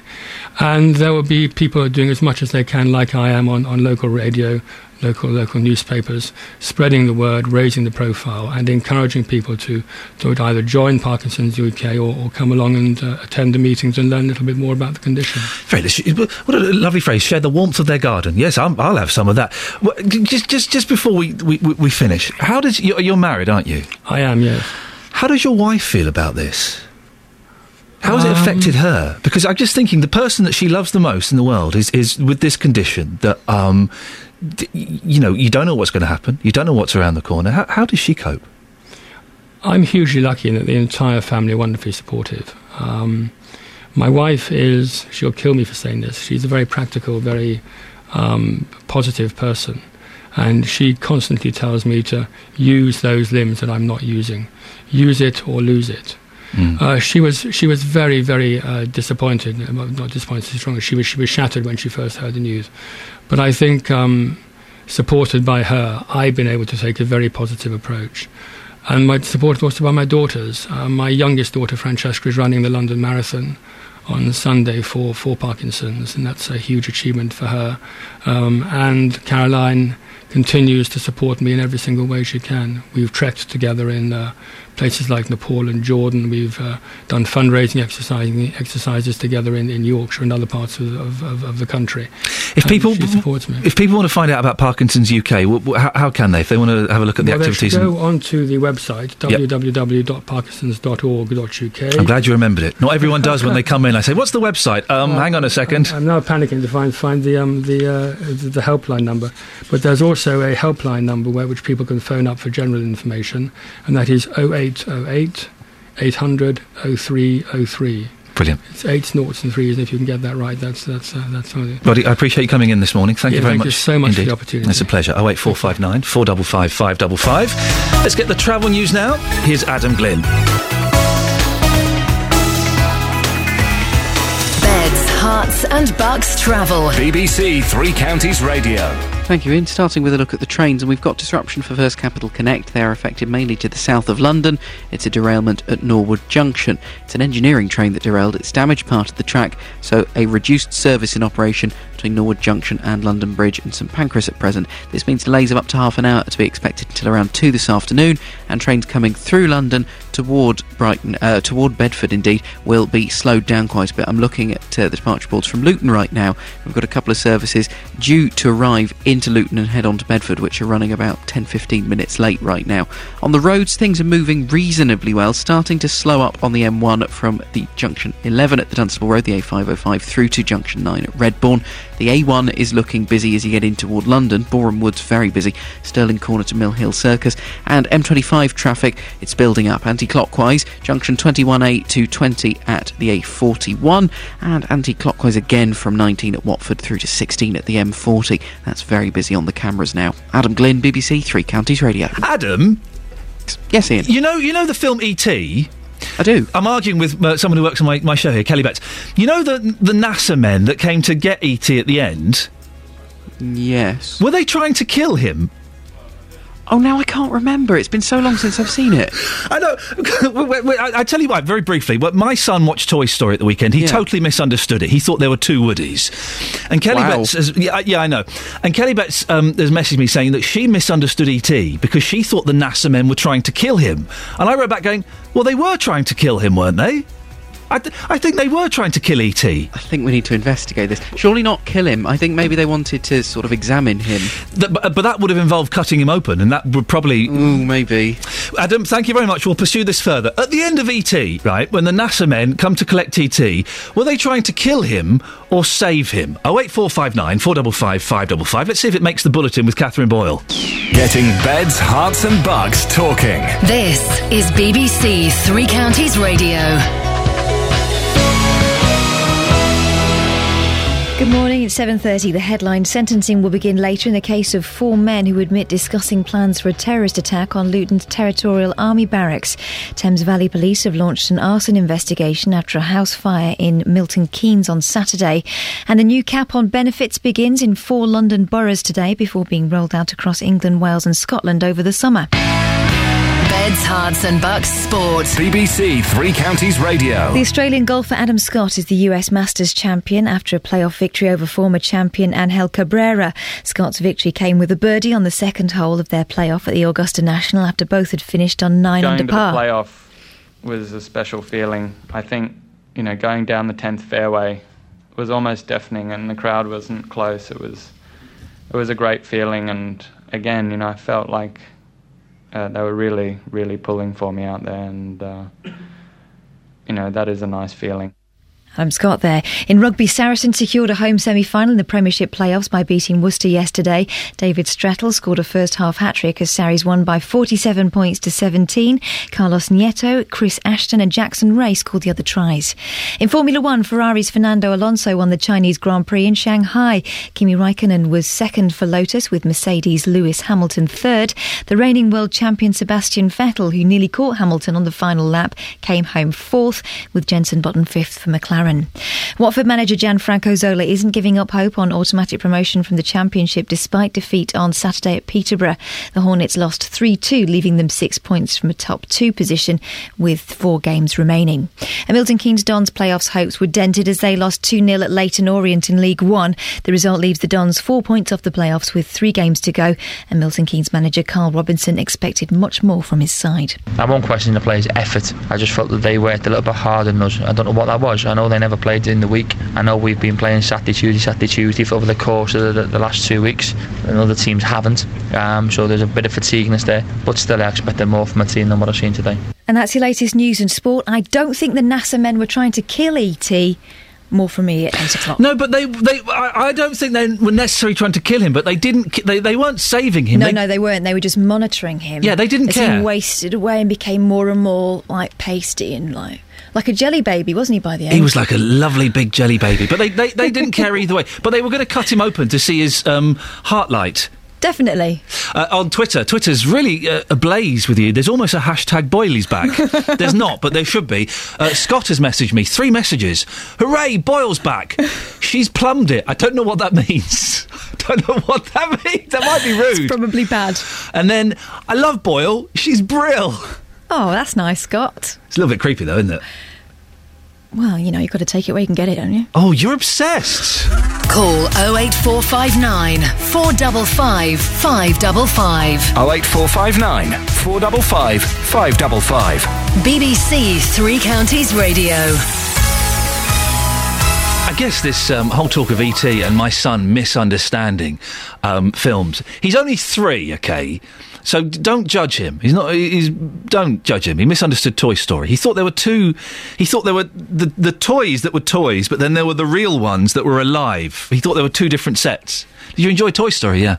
What was your favourite bit when the real Woody met the toy Woody? Huh?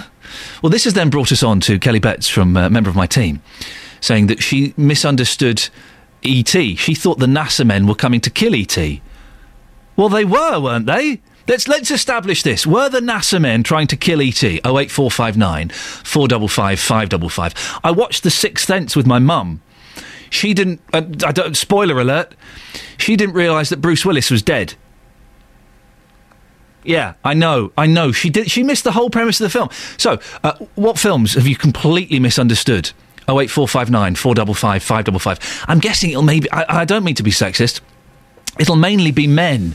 Uh, the, the, the understand films and women that don't. I just think it's something about the way the brain is wired. What films have you completely misunderstood? Oh eight four five nine four double five five double five. Other things coming up between now and eight o'clock. Do you remember a couple of weeks ago we told you about the signs welcoming drivers to Milton Keynes? They've been placed 13 miles away from the new city centre. I know it's not a city, but eh. well, guess what? Something's happened to one of the signs. I'll tell you what in about 20 minutes' time. And how low cost are low cost airlines? Luton based EasyJet is getting rid of its check in desks from the end of this month. A travel expert has told this programme he believes it's a good idea and it'll help keep fares down. And what films have you misunderstood? 08459 455 555. There's a film I saw recently. Uh, I can't remember what it's called, but it's about a guy. He's either going mad or he's predicting the end of the world. Okay? Spoiler alert.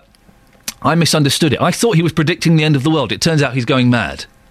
08459 455 555. Now, have you followed in the footsteps of your parents when it comes to your career?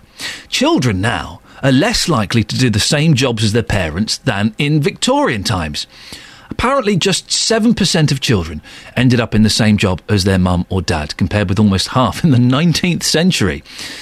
We can talk now to Ruth Reinstein, who is a child psychologist who runs an educational app called Whizzy Kids. Morning, Ruth. Good morning. Ruth, why do you think children are not wanting to do the same thing as their parents? Because they've seen Britain's Got Talent. Is that it? Oh, well, I think it, it helps all sorts of kids to think, my God, I can have 15 minutes of fame. I can do this, I can do that, I can train a dog, whatever. That's something to aim for, isn't it? Being able to train a dog. Yeah, yeah, yeah. Are there, I, I wonder if there are lots of kind of family-run businesses where, for the last hundred years, it's been Smith and Son, and then the mm. new son or daughter goes, "Yeah, jog on, Dad. I'm not doing that." Yeah, I'm sure there are. But actually, so many businesses are going to the wall, I'm not sure it's as much of an option as it used to be. What, where do you think today, apart from Britain's Got Talent, today's children get their inspiration when it comes to jobs? Mostly from television, they really do. Really? Mm. That's where I kind of got mine. I always wanted to be an actor. Mm. It didn't quite work out that way, and but and I sort of did all right out of it. So the, the, you c- you can dream, can't you? And and, and some people fulfil those dreams. It's just not so realistic. Um, when Cracker was on, all sorts of people decided they wanted to be forensic psychologists, which is an admirable job, but uh, it's not like it is on Cracker. Hang on a minute. You mean it's not just sitting around smoking cigarettes, being a bit mysterious? Have I spoiled it for you? Oh, Ruth, there's more to it than that. and um, you know, and there actually aren't the job vacancies. Do you think that, that, that kids need to? Uh, I, I, I don't think there's that many kids doing Saturday jobs now. When I was 15, I got a Saturday job at Bejams, and it was horrible, and I hated it, but it gave me a few quid, and it also gave me, well, it gave me a kind of work ethic, and it gave me a, a sense of realism that yes, I could aim to do something ridiculous and fantastic, but if I don't, then this is what a real job feels like. Yeah, and I do think one of the problems for kids now is I have sent so many children out saying, look for a job, call in at every shop, eventually you'll get a job. They don't. Because jobs are, you know, sc- shops and factories are pared to the bone now. Mm. So they're not giving job opportunities. And kids need to see what real, real work is like. And very often it's tedious.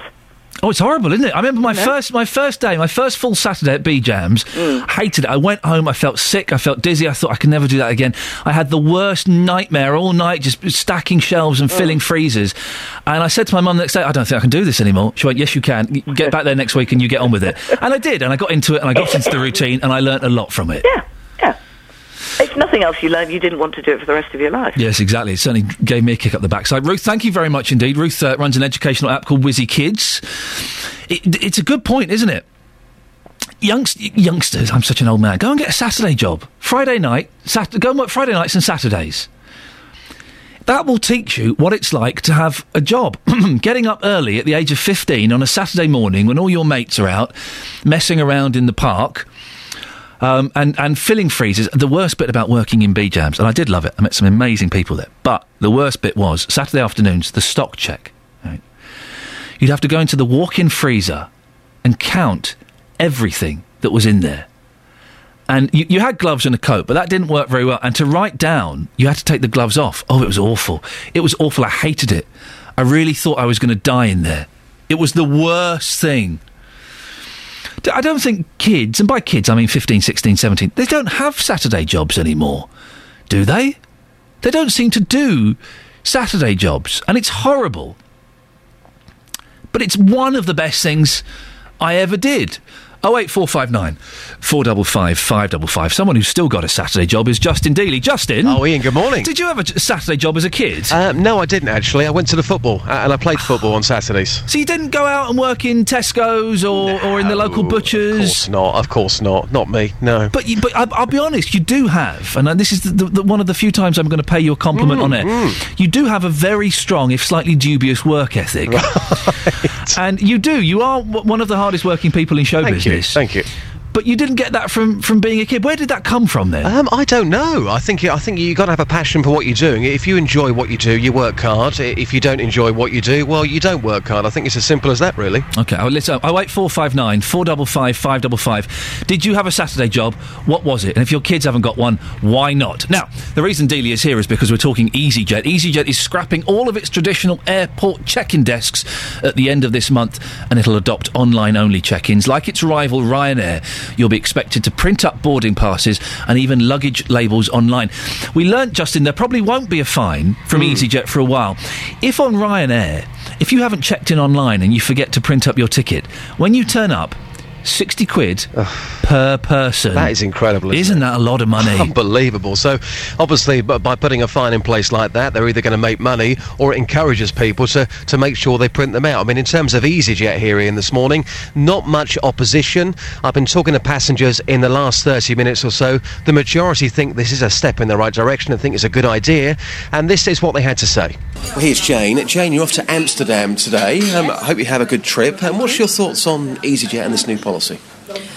Well, I think we're all right because we print everything off, but some people haven't got that facility. So I think that would be a shame for those people. It'd be good for you, though, because you're printing off. Hopefully, it's going to bring the cost down for you. Yes, but only minimal. I don't really don't think it will bring the cost down very much. So you're not convinced, as the consumer, this is going to be in your favour? No. Yeah. No, Uh, and what's it like on the whole travelling with low-cost airlines these days? Well, we've only ever been with EasyJet, and we've always found them being very, very good. We've never had any problems at all. So, David, everything's going online from the end of the month. As somebody who uses EasyJet, is that a step in the right direction, or is it vastly unfair? What do you think? I think it'll make no difference to, to me at all, as I book in online anyway, but hopefully it'll bring the cost down a little. You're hoping for that, aren't you? I'm hoping for that, yeah. Mm. And flying with EasyJet on the whole, what's the what's the experience like for you? We've flown several times with EasyJet, and each time it's been a marvellous experience. A marvellous experience. Oh, absolutely, yes. Wow. Mm, I- I'm sure their PR officer w- w- would be delighted to hear that. Nigel, like many people, you think this is a good idea. Can you tell me why? because I think it speeds things up at the airport. Worst thing is when you start your holiday, um, is getting a great delay, maybe 30 minutes uh, checking for queuing, queuing for check-in.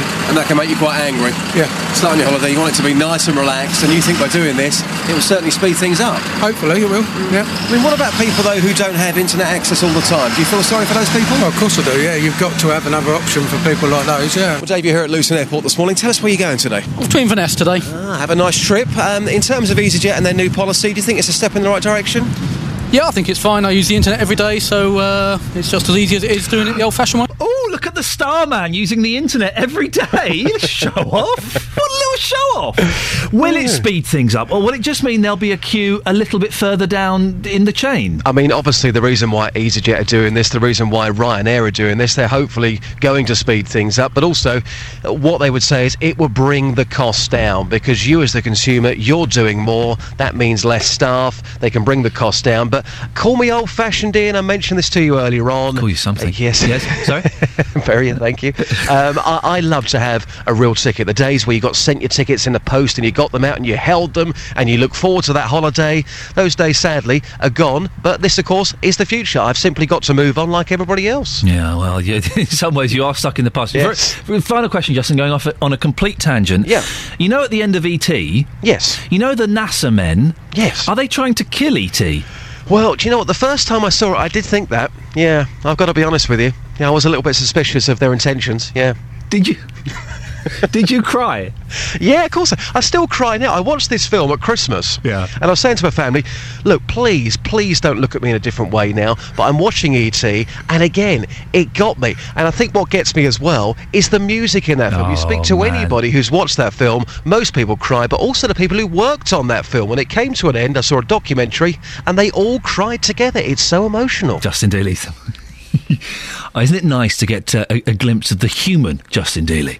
Oh wait, four five nine four double five five double five. Films you've completely misunderstood, please. Right, seven forty six. Travel news. Adam Glynn. Beds, herts, and bucks travel. BBC Three Counties Radio. The more I think about ET, the more I'm getting confused about this. It's really, really weird, isn't it? I do think they were trying to help ET because wasn't Elliot also really deathly sick? Well, that, that, because Elliot was had a psychic link with him Yeah, that made him poorly. ill. But they didn't care. I, I, I don't think they cared about Elliot. They didn't care if Elliot died because he was just in the way. Yeah, mm. And I think they, they they wouldn't have minded if ET lived, but they weren't that bothered. I, mm, it was like they were trying to help him, but Elliot was the one who wanted ET to get home, whereas they sort of wanted to keep him on Earth. They wanted to cut him open and, and, and prise open his ribs. Anyway, yeah, should we get on with the travel? Thank you. Right, the M1 southbound, it's looking slow. Milton Keynes to Bedford, junction 14 to 13.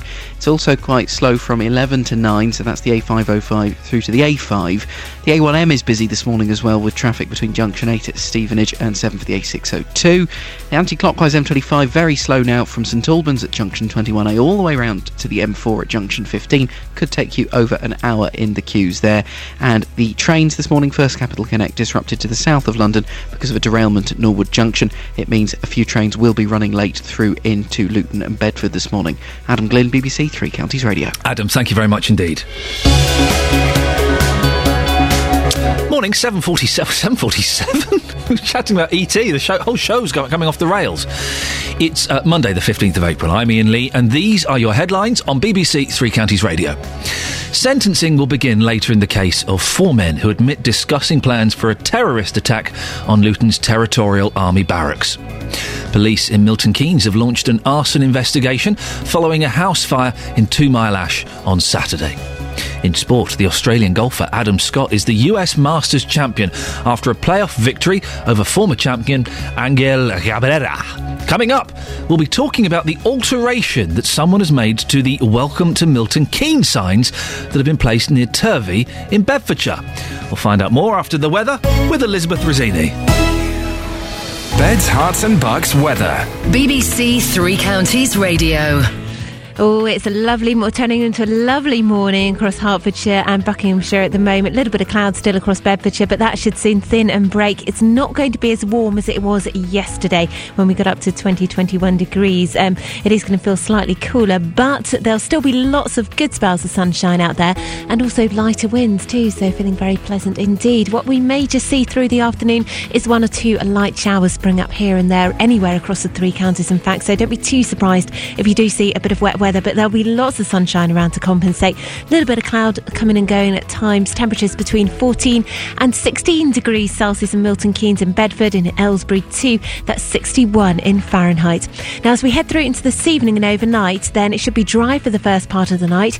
Temperatures not dropping below 8 or 9 degrees. The cloud will start to thicken and we'll see outbreaks of rain spreading from the west into tomorrow morning. The southwesterly breeze really picking up as well. So a bit of a wet and a windy start. The rain and the wind won't last for too long. That front is going to clear to the east, and then behind that, we'll see things brightening up once more. Temperatures between 14 and 15 degrees. So a dry afternoon. Again, a wet and windy start to Wednesday, but turning brighter into the afternoon and dry too. Some showers around on Thursday, but after that, for the rest of the week, it is looking dry, fine, and settled. And of course, temperatures very spring like too. That's the forecast. Were the NASA men trying to save E.T. or kill him, Elizabeth? Um, um, they they were trying to sa- save him, weren't they? That's what I thought. The last time I watched it, Iain, I was probably about six years old, so Well. I, I got the impression they were good. Could you do me a favour? The, the NASA men weren't good. They put him in a big plastic tent. They wanted to cut his ribs open, Elizabeth. Oh, did they? Could you watch Oh, it again for me today and then give us a call tomorrow and we'll talk about it? if I get time. Thanks very much. Weeknights from 7. Get together wherever you are. Good evening, Joe. Good evening. Let's talk to Lynn. What's your story? Mark Forrest brings you the best stories from around the country. Is there life after the armed forces? They've got fantastic skill set. City Street is great. Fruit, veg. You're telling me the best thing about your local market. It's inexpensive but quality products that's grown locally. How has adoption affected your family? He always says to me, she is my birth mother, but you're my mum. Mark Forrest, tonight from 7 on BBC Three Counties Radio. Recently, we told you about how signs saying Welcome to Milton Keynes have been placed as far away as 13 miles from the city centre near Turvey in Bedfordshire. Well, at the time, it angered a number of residents, including Norman, who lives in Lavendon. When I was coming home the other week, I got to the boundary at Northampton. It says "Welcome to Milton Keynes." Then I drive through to Turvey, through Lavendon to Turvey. The road again is a disgrace. Takes ages to get things done. And I get to Turvey and it says "Thank you for visiting Milton Keynes." And when you come back, the same. What a total waste of money. I'm laughing because it's so ridiculous. I mean, where I live, I need we need some trees topping down. When we rung up the council and asked this to be done, they hadn't got the money to do it. No money available. But there's money available to put up needless signs. Well, in the latest development, someone has graffitied the sign with the words, We steal your football clubs. You can see the picture on our Facebook page, facebook.com forward slash BBC3CR. Conservative councillor John Bint is in charge of transport and highways. Good morning, John. What, what's your response to this graffiti? I think any graffiti is a real shame. I think it should be discouraged and we'll get it cleaned off as soon as we can. What could uh, listen? Th- th- this kind of stuff annoys me as well. I think it, it, it's ridiculous and it does no one any favours. But, but what can you do to stop this kind of thing happening, particularly on these new signs? I think the same thing as you do stop graffiti in any situation. You discourage it, you try and get it cleaned up as quickly as you can, you try and make sure that it becomes socially unacceptable to do it, and and you, you, you, you just try and stamp it out as quickly as you can by all the text you have available. But it's not acceptable. And, and I think something that is derogatory to Milton Keynes in general, to uh, the MK Dons team, um, to Milton Keynes' aspiration for, for sporting excellence is is a real shame, and and therefore I don't I don't care whether it's on a sign or a bridge or, or whatever. Um, we should be stamping it out. Part of you must have anticipated um, th- th- th- something like this might happen with them being fresh, shiny new signs, lots of space on them. Did it cross your mind this might occur? I, I don't don't think it particularly crosses your mind that, uh, that that anything new will be naturally defaced. No, that isn't the behaviour I expect um, in in and around Milton Keynes. Um, so I'm sorry it's happened. I hope it doesn't happen again. We will get them cleaned off as quickly as we can, um, and no graffiti is acceptable. Um, particularly something that is that is belittling um, to something that lots of people in Milton Keynes hold very dear, the MK Dons. There's space, uh, isn't there, on the, the bottom of the sign for a message on, on it. W- would the council consider covering that with a, with a different message and using that, that space?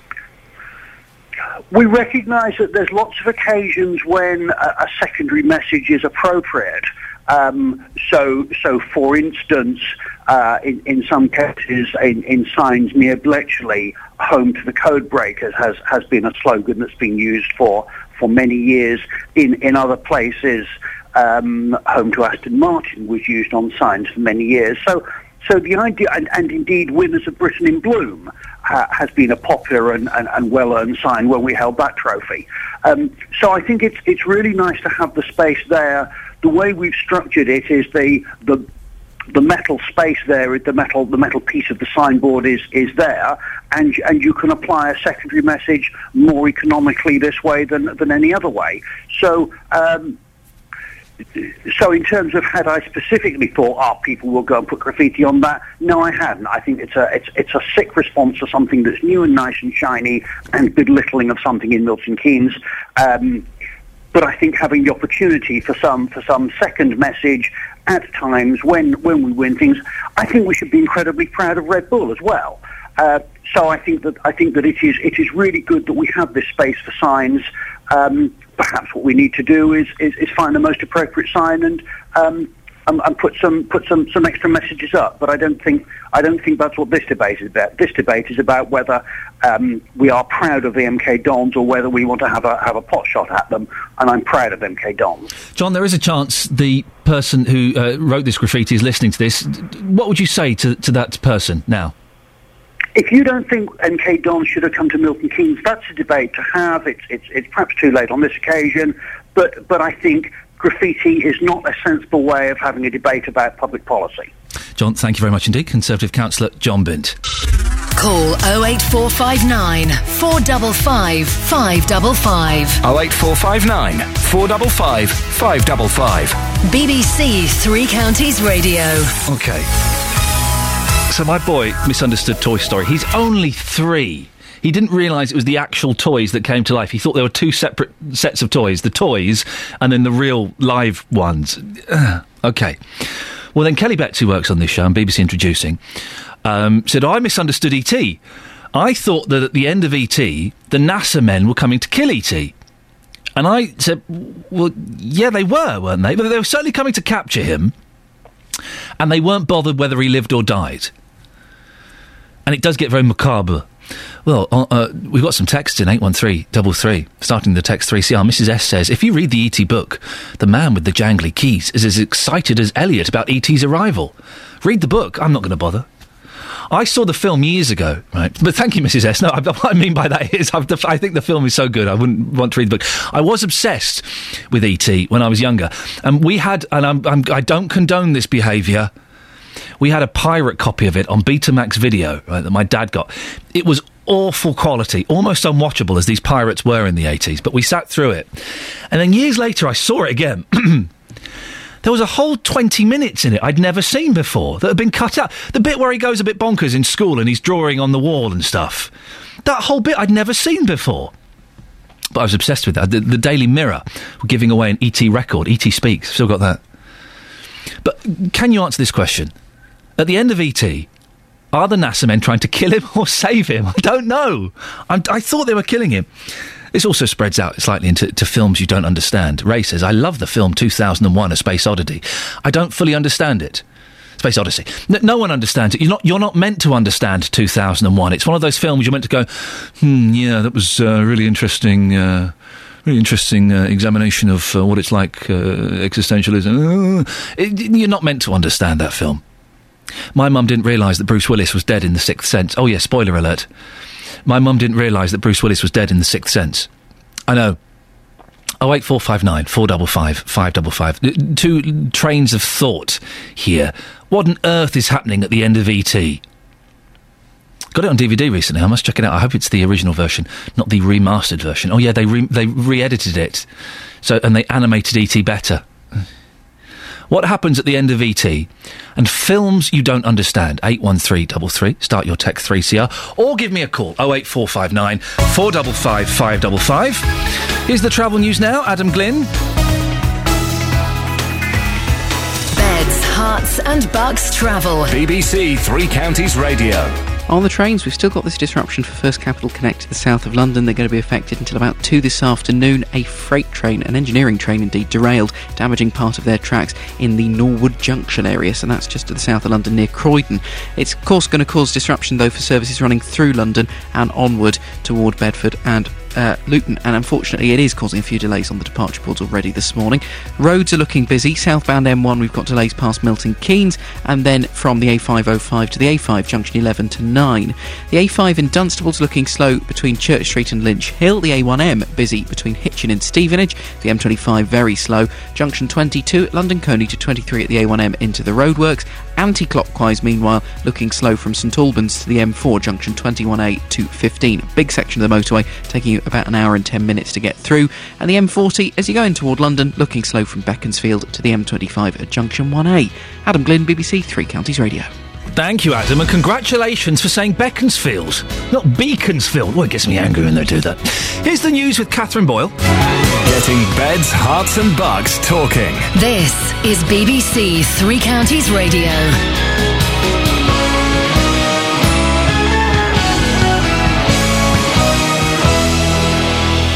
Good morning, it's 8 o'clock. The headlines Four due in court over Luton terror plans. Investigation launched into Milton Keynes fire and first wave of benefit caps launched in London. BBC Three Counties Radio. Four men from Luton face prison after admitting discussing plans for a terrorist attack using homemade bombs.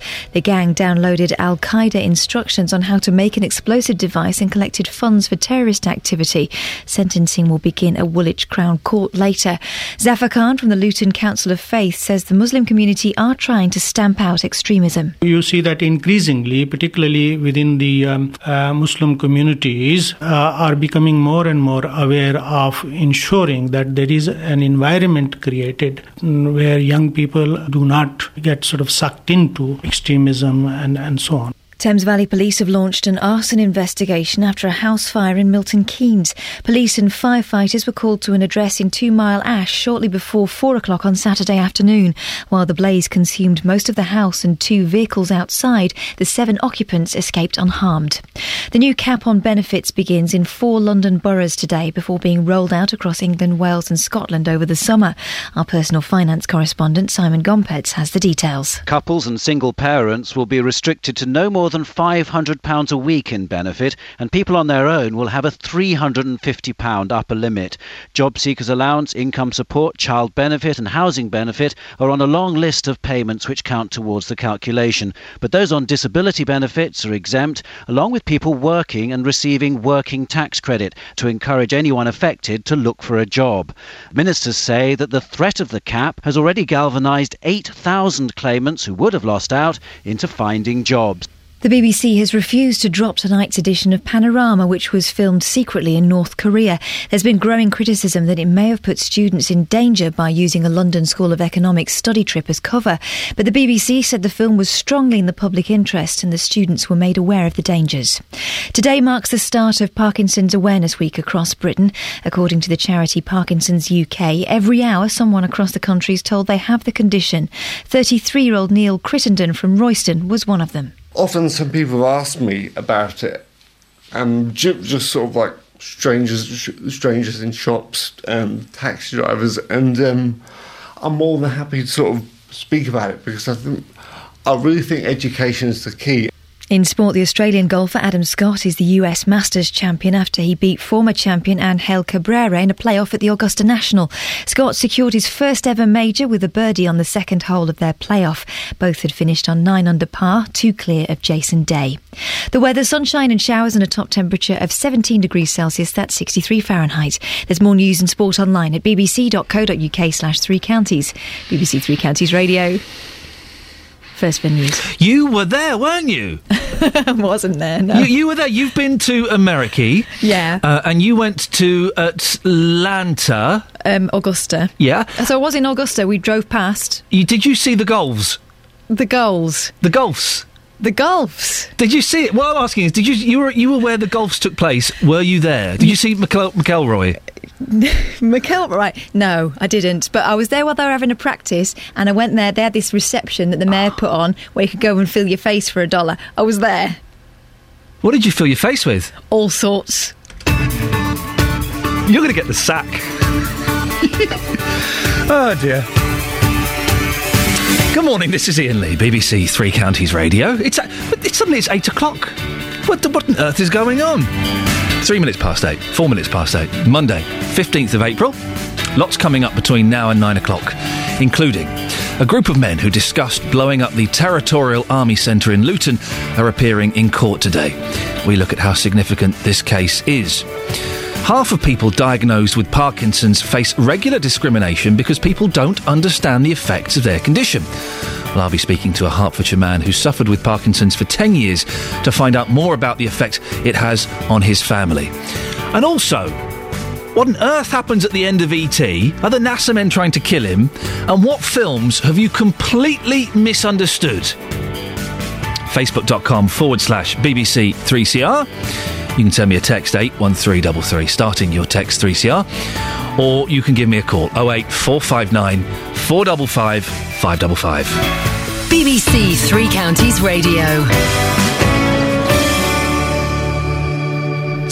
A group of men who discussed blowing up the Territorial Army Centre in Luton are appearing in court today. All four, aged between 21 and 31, were arrested in a series of anti terror raids in the town last April. They're due to be sentenced tomorrow. Professor Anthony Glees is the director of the Centre for Security and Intelligence Studies at the University of Buckingham and joins me now. Good morning, Professor. Good morning. How unusual is this case? Well, it's not that unusual, I'm afraid. I think it's important to realise that the number of people involved in terrorist offences is very, very small compared to uh, the size of the Muslim population in the UK as a whole. However, it's a sad fact that there's been a 60% increase year on to September uh, 2012 in the number of people arrested for terrorist offences and also the number of people charged. In this particular case, I think what's significant is that these men have pleaded guilty. That shows that our counter-terrorist police and our MI5 do know who is their target and how they should get them. You say a 60% increase. Does that mean there are more people, there are more terrorists, or we're getting better at catching them? Well, I think unfortunately, it's that they're more terrorists. I, I understand you could argue about the interpretation of the statistics. The more you know about doesn't necessarily mean there's an increase. I understand that. But what seems to be happening, and it seems to have happened in this particular case, is that whereas uh, before, let's say, the time of the 2005 bombings, groups of terrorists, Islamist terrorists, were controlled and educated in terrorism by people overseas in Afghanistan, in Pakistan. Now, they're organizing themselves in small groups using the internet.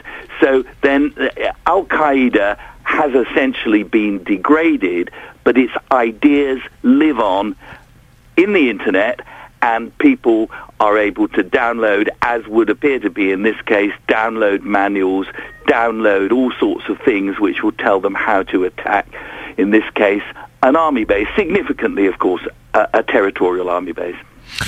The background of this was uh, ahead of the Olympics. Did did that play a part in the arrest? That, that there was extra surveillance being carried out. Would we have caught them if that extra surveillance hadn't been taking place? I think we would have caught them. I think we would have caught them because what we've had since February 2010 is a rather important new institution called the Counter-Terrorist Internet Referral Unit, or the CTIRU. Now, this is something that's been set up by Counter-Terrorist Command in the Met, and they monitor the internet. They monitor it for people who are downloading the Al Qaeda training manual. They monitor it for people who are downloading this curious Al Qaeda uh, magazine called Inspire. And whilst it is the case, undoubtedly, that there were more arrests in the run-up to the London Olympics, that could also be because there was more evidence that people were downloading this stuff in the run-up to the London Olympics. And just the other day, uh, a graduate, a graduate in engineering who'd applied for a job working in the core of the Olympic organization, uh, was convicted of possession of a Al Qaeda terrorist manual. So this is not a huge problem in terms of numbers, but you don't need many people to kill a lot of law-abiding citizens in this country. How close are we to a successful terrorist attack? It seems that the police are, are doing a cracking job in that, that there, there, has been nothing significant has happened for quite a while. It, th- is that going to continue? Well, uh, you never make predictions, especially not about the future, yes. as, as Mark Twain said. But I do think we can be proud of our counter-terrorist police. We can be proud of MI5, and increasingly, one would hope that people in Muslim communities would follow the mantra: "If you suspect it, report it. If you suspect it, report it." But there are still people out there, there's still young people, usually graduates from universities, ready to be radicalized who will not rest until they have plotted some kind of terrorist attack on, on people, particularly the brave people who are fighting for the values of this country in far off places. Can we draw anything from the fact that all of these gentlemen were from Luton? Well, I, I, again, unfortunately, uh, I think one can. It would be easy to say, um, no, you can't draw anything because you only know about the people you know about, and MI5 always say, uh, to the number of people you know about, you can add the same number of people you don't know about. But Luton has become a problem area. And uh, it's absolutely right that people look carefully at what's going on in Luton and that we continue to de- develop uh, ways of preventing otherwise decent people from accepting a perverted form of Islam and, and moving from what is a thoroughly peaceful religion into a political ideology that wants to blow us up. Uh, finally, Professor, what, what, what, kind of sentence would we expect them to get today or tomorrow? I think it's the sentence. Well, that's very. I, I should have thought they could expect a lengthy sentence. That is to say, in the region of, of ten years. Uh, but it may be less because these people are now marked people, and from now on, everything they look at on the internet will be carefully monitored. Professor Anthony Gleeson, Director of the Centre for Security and Intelligence Studies at the University of Buckingham. Thank you very much indeed. Across beds, herts, and bucks, this is Iain Lee on BBC Three Counties Radio. Now, things that have been happening this morning. Police in Luton have carried out 20 raids this morning targeting people who are wanted for handling stolen goods. It's part of a 16 month operation called Operation Sabre. BBC Look East reporter Neil Bradford was there and he's just sent us this report. Chief Constable Alf Hitchcock, first of all, tell us about the operation today. Yeah, good morning. We've uh, targeted 20 addresses this morning to arrest 20 people for a variety of offences, including uh, burglaries, thefts, and handling of stolen property. It's part of Operation Sabre. And this is an ongoing operation that started many months ago. Yeah, the Operation Sabre has been running uh, since the earlier part of the year, and the idea is that we go after people committing these crimes. But in, in the background, we've also been gathering a lot of intelligence and a lot of evidence uh, on other people, and today we've targeted those people who haven't been arrested during Sabre uh, to start mopping those people up. And the 20 people that uh, you're after today, they are key people. Yeah, these are absolutely key people. These are people who uh, who we know from our intelligence have been uh, involved in criminality. So we're today looking to get them in, get them interviewed, and uh, and see what they've been up to. And why is it important to tackle burglary? It's really important to tackle burglary. It's a, it's a crime that affects people's daily lives. There's nothing more horrific than coming back to your house and finding somebody's broken into it uh, and having that trauma. So it's really important that we keep on top of these people. And uh, today we're showing that Bedfordshire Police are on top of their game and we're going to go after them. And finally, what is your message to anyone involved in those sorts of crimes? Well, the clear message is Bedfordshire Police are here to fight crime and protect the public, and we've shown this morning and we will be showing in the coming weeks that that's what we're going to do. If you're committing crime, we're going to be right behind you. Well, that was uh, BBC Look East reporter Neil Bradford there. 08459 455 555. We're still trying to get to the bottom of what on earth is happening at the end of ET. Political reporter Paul Scoins has waded into the argument on Twitter. The NASA men were trying to save him, but ET didn't realise that. It was the first film I saw in a cinema, so I speak with some authority. Well, that's that's Paul Scoins' uh, take on that. What, what, uh, uh, I haven't seen ET for a long, long time.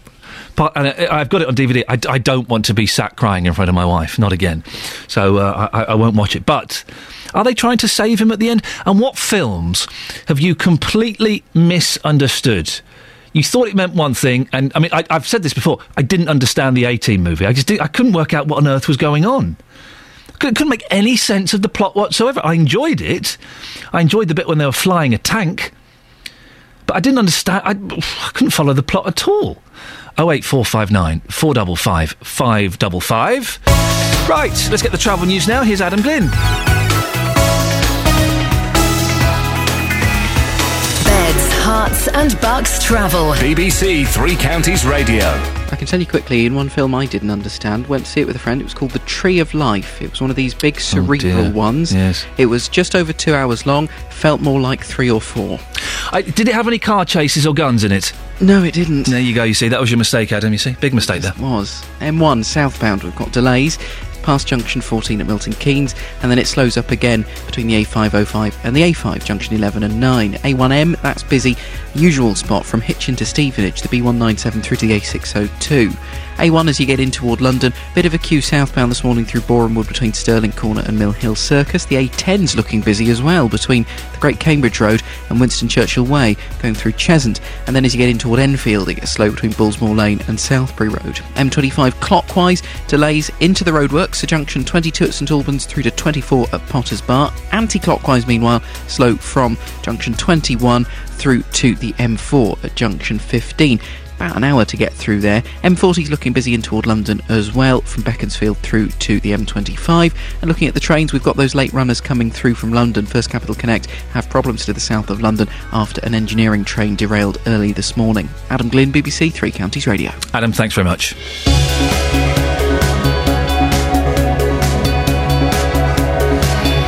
Right, 8.16, it's Monday the 15th of April. I'm Iain Lee, and these are your headlines on BBC Three Counties Radio. Four men from Luton face prison after admitting discussing plans for a terrorist attack using homemade bombs. Police in Milton Keynes have launched an arson investigation after a house fire in Two Mile Ash on Saturday. And in sport, Adam Scott became the first Australian to win the US Masters after he beat former champion Angel Cabrera in a playoff at the Augusta National. The weather today for Beds, Herts and Bucks, rather cloudy start, but sunny intervals are expected during the morning. Showers are also likely to develop by the afternoon. It'll be less warm, but less windy than yesterday. Maximum temperature is 17 degrees. Coming up, we'll be talking to Parkinson's sufferer Adrian Pinner from Elstree in Hertfordshire as part of Parkinson's Awareness Week. BBC Three Counties Radio. Nick Coffer on BBC Three Counties Radio. Every weekday between 12 and 3, I'm here with a little bit of celebrity. I've always loved being a comedian because it's my job, so I'm going to keep doing that. I was voted Japan's number one male vocalist of the year, and I beat out Frank Sinatra. How's that? Expert advice. It does sound like it's a mechanical pain brought on by altered mechanics in your upper limb. Your capital's protected because I'm guessing what you don't want to do is take any risks with the capital itself. And loads of really great music. Nick Coffer, weekdays from 12 on BBC Three Counties Nick Radio. Coffer! Radio. Yeah, from midday on weekdays and something at the weekend too. Boom. There you go, you see. Look at you. Look at me. You're looking um, rosy this morning. You're looking very. You're having a hot flush. no, I've got a spot on my cheek. Oh, I hadn't noticed that till you spotted it. Till you pointed it out. thanks very much. You, you, you look healthy. Do I? Yeah, you do. This fifty-three pounds a week thing is paying off. it's brought out the flush in me. You need to. You need to do this more often. I think. That's over now. Oh, is That's it finished? over now. But I had the same breakfast today that I've been having all last week. What? What? What was your breakfast? A banana. Oh.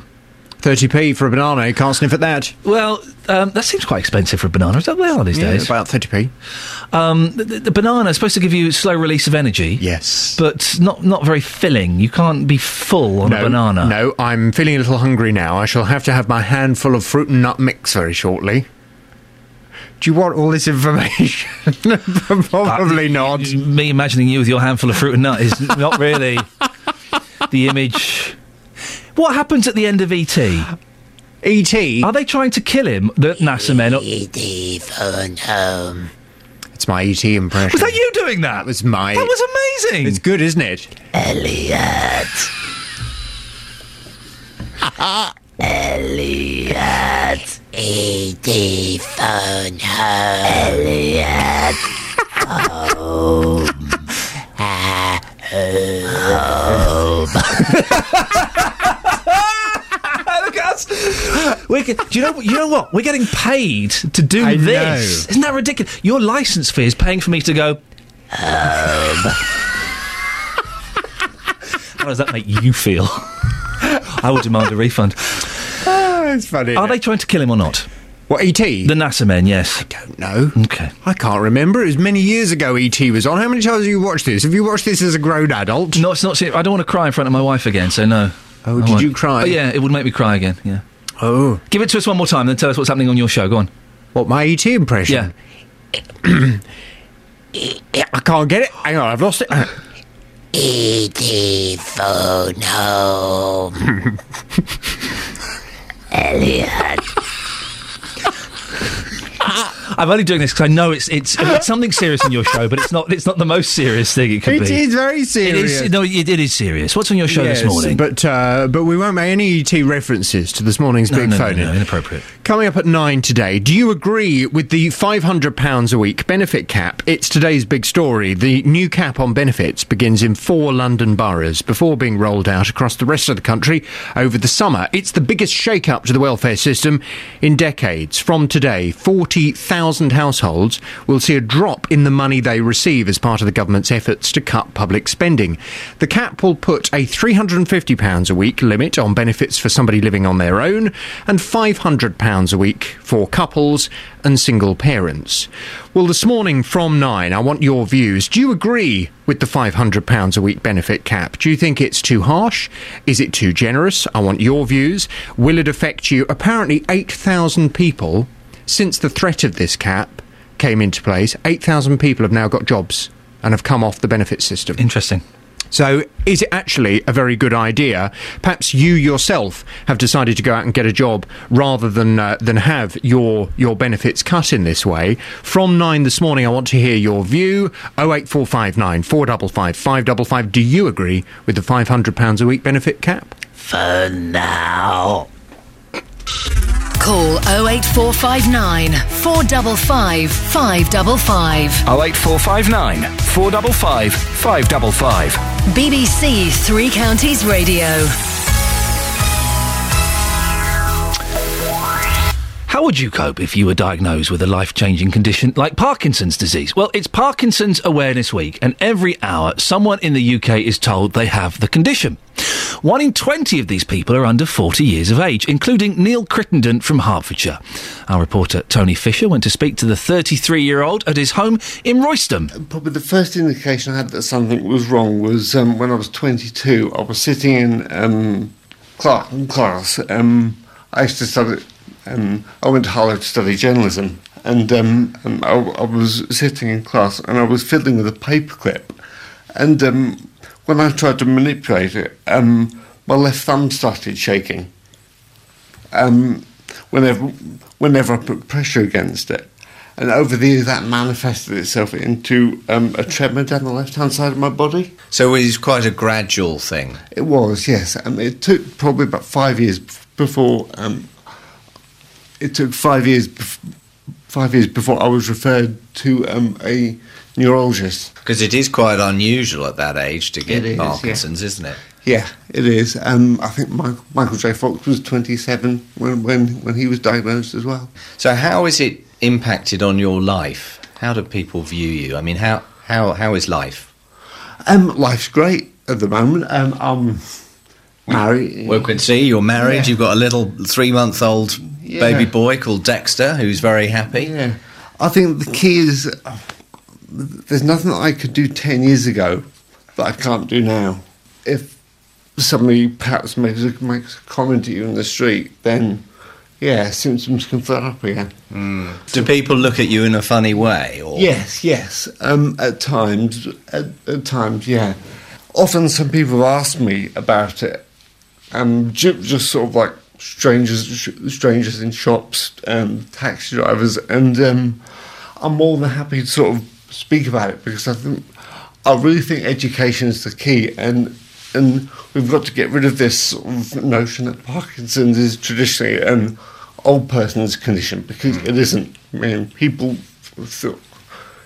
um, people um, as young as 18 have got it. So there, there isn't really any area of your life that is is is impacted. I mean, can you can you cook yourself your meal safely, or, or I mean, Um, I can. Um, in 2000, 2000, 2011, I had deep brain stimulation, which involves um, um, electrodes implanted into your brain, and um, I've I've got a pacemaker wired. I've got a pacemaker just um, a pacemaker just to your um, chest? Yeah, yeah. yeah, and, and, and that fires electrical signals into my brain, which helps um, which helps dampen down the symptoms quite a lot, and that's been terrific. That has helped me um, immensely. I honestly don't think I'd still I'd still be able to work full time if it wasn't for that. So it's a combination of medication and surgery which has helped me to just live each day as it comes and enjoy it. Try not, try not to worry about what might happen. Just live a normal life. Well, joined now by Adrian Pinner from Elstree in Hertfordshire, who suffered with Parkinson's for nearly 10 years, and his wife Audrey. Good morning to you both. Good morning. Adrian, how has Parkinson's uh, changed your life? Well, it's uh, changed it quite dramatically over the last couple of years. I've I've suffered with Parkinson's for about nine or ten, but uh, initially it was being controlled by the medication. But over the last couple of years, it's uh, it's deteriorated quite a lot, and uh, I can no longer go into work, and uh, I spend a lot of time at, in my room at home, and uh, the worst thing is about Parkinson's is uh, the side effects from the medication. Adrian, can I ask, how old are you? Well, I was 60 on Saturday. And you say you spend a lot of time at home in your room. Yes. Why, why is that? Well, because when I, I I can't walk very far when I go out. If I go out by myself, I'm afraid of getting stuck somewhere, and uh, and if uh, and if life goes on, you, my my wife uh, is, is busy with lots of things, and uh, she if she takes me uh, for a walk, uh, we we we're limited sometimes by my by how far I can walk, and you know, things things are not easy. But I have got uh, I'm booked up for a, the operation that the last caller had, which This is the little implant in the brain, isn't it? With which, which is, does it fire an electric shock or something? Well, what it is, it's uh, they, they put in a, a wire. It's about six inches long. The wire. It's, uh, it goes deep into the brain, and they and they they, they do fire like a little electric shock, and it's and it's, uh, it's like a pacemaker. It, uh, sends uh, a message to your nerves. To, uh, through your nerves, telling your muscles what, what, what, what your brain wants them to do. Adrian, can I speak to, to your wife? Is that okay? Yeah, sure. Thank you. Hello, Audrey. Hi. How have you coped with uh, with Adrian's condition? Because it's it's hard for the person who's got it. It's also hard for the people around them, isn't it? It's very hard for the people around them because you get mixed signals from the actual person that's got Parkinson's because they pull funny faces and you think they're angry all the time. So when I speak to him, I think if I'm whatever I'm saying, he's angry with me. So sometimes when I speak to him, I have to turn my back so I can just listen to his answers without looking at his face. Because body language, his body language tells me something completely different to what he's actually saying to me. How does that make you both feel, having to turn your back so you can you, can just listen to him and not, not see him to get the, the, the, the true interpretation of what he means? I think he understands now. I think he understands what how I feel about it because, you know, when you see somebody that was, a, you know, a strong, happy person, and then when you're talking to them now, they look completely different to how they what they what how they want to speak to you. They look completely different. So I mean, we're used to it now. I mean, he's had it for over ten years. I mean, he's probably had it for over ten years, but he was diagnosed nine or ten. Hmm. And he years. was saying it's getting it, it's got worse the last couple of years. Last year and a half, he's got really, really bad. Um, and the medication that he's on now gives him terrible dyskinesia.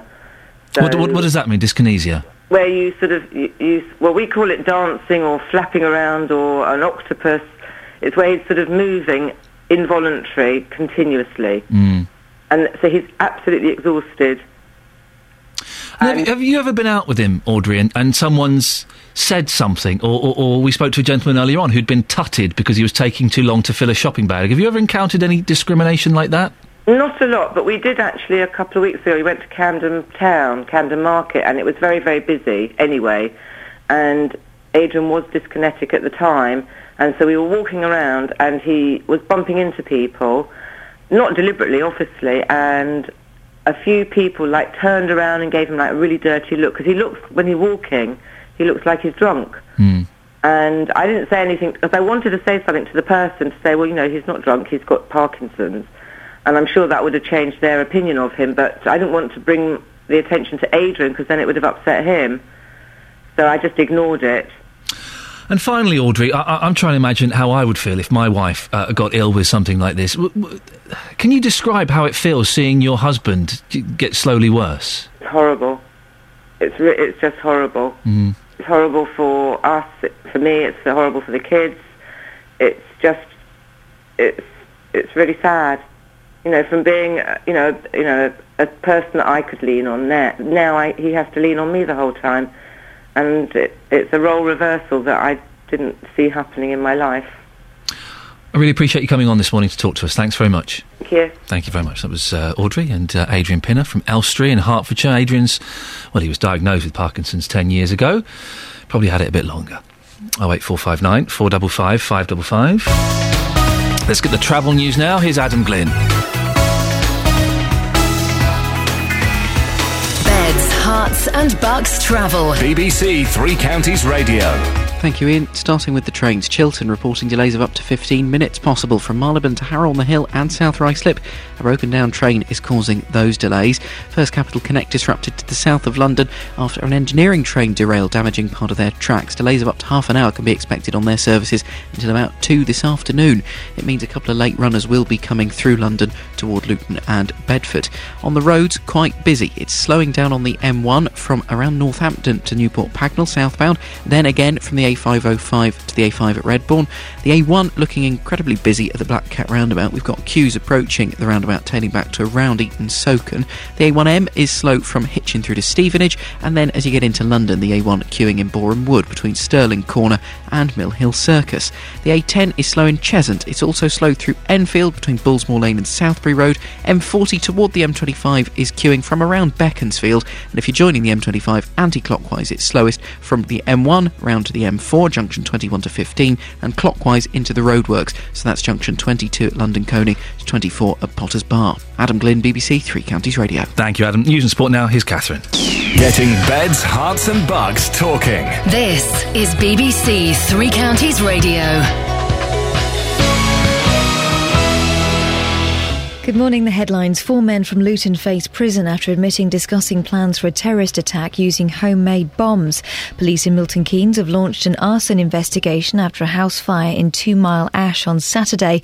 And the new cap on benefits begins in four London boroughs today before being rolled out across England, Wales, and Scotland over the summer.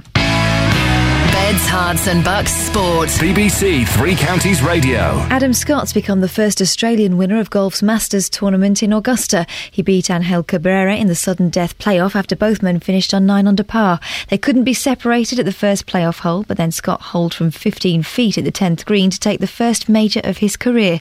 Here's what he had to say shortly before picking up that famous green jacket. It fell my way today. There was some luck there somewhere. I don't know how to digest it all at the moment, but it was incredible. It's incredible to be in this position. I'm honoured.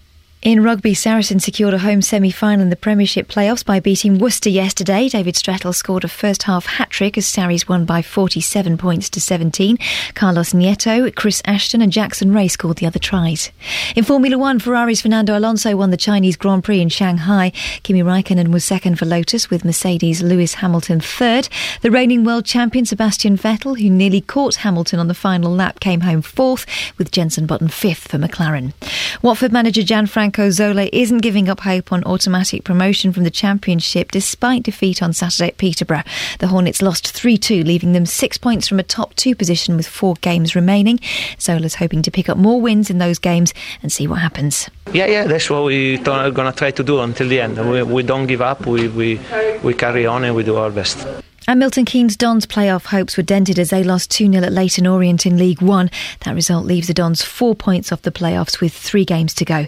And that's the latest news and sport. More from me at 9 o'clock. Across beds, Herts and Bucks, this is Iain Lee on BBC Okay. Three Counties Radio. I've, I'm, I'm just going to. Uh, I'm going to do something I never do. I'm going to nip to the studio next door. What on earth is wrong with you, Jonathan Vernon Smith? Wh- Why is he? Can't hear Well, what, what, what, producer Laura, he's, he's in there trying to make a cup of coffee. He's looking miserable. He's kicking things. What's his problem? He's having a stress because the coffee machine upstairs doesn't work. Right. So he's come down to the studio where we broadcast from to try and sort out his coffee, and there was no coffee in the machine, and, and it's oh dear. Look, without being sorry, without being rude, he's doing it during my show. Yeah, I know. It's kind of putting you off. You, You're not able to focus on the show. It's putting me off because he's in my peripheral vision, just uh, looking like a spoilt child. I've offered to help him. I think he's going to storm out That, the. that machine doesn't work. Uh, Nothing works here. That's it. Morning, this is Iain Lee, BBC Three Counties Radio. If you fly with Luton based EasyJet, you'll notice big changes in a couple of weeks. They're scrapping their traditional check in desks. Good idea because it'll speed things up. Or are the airline just trying to save money? And we are desperately trying to find out what on earth happens at the end of ET. They- They're not trying to save him, they want him to operate on him. Surely. Oh eight four five nine four double five five double five. The big stories here on BBC Three Counties Radio. Now, as we've mentioned, if you fly with Luton based EasyJet, you'll notice some changes in the near future. The airline is scrapping all of its traditional airport check in desks at the end of this month and will adopt online only check ins. Like its rival, Ryanair, you'll be expected to print up boarding passes online, meaning you won't have to interact with any staff during check in.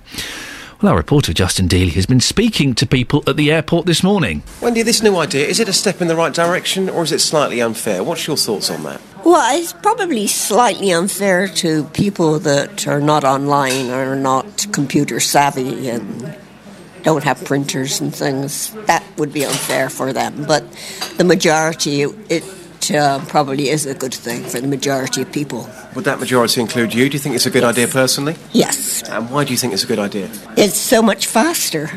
So you get better service if you have everything, your boarding pass and everything with you. It's much faster to get on the plane than Well, just lastly, I've got to ask you, your accent, you're here in Luton this morning. Where have you travelled from to be here? Where are you from in the States? I'm from Santa Barbara, California. And what's the weather like out there it's at the moment? lovely. it's always lovely. As you look out the window here in Luton, it's rather grey. Wendy, great to talk to you. Thank you so much. You're welcome. Well, here's Jane. Jane, you're off to Amsterdam today. Um, I hope you have a good trip. And what's your thoughts on EasyJet and this new policy?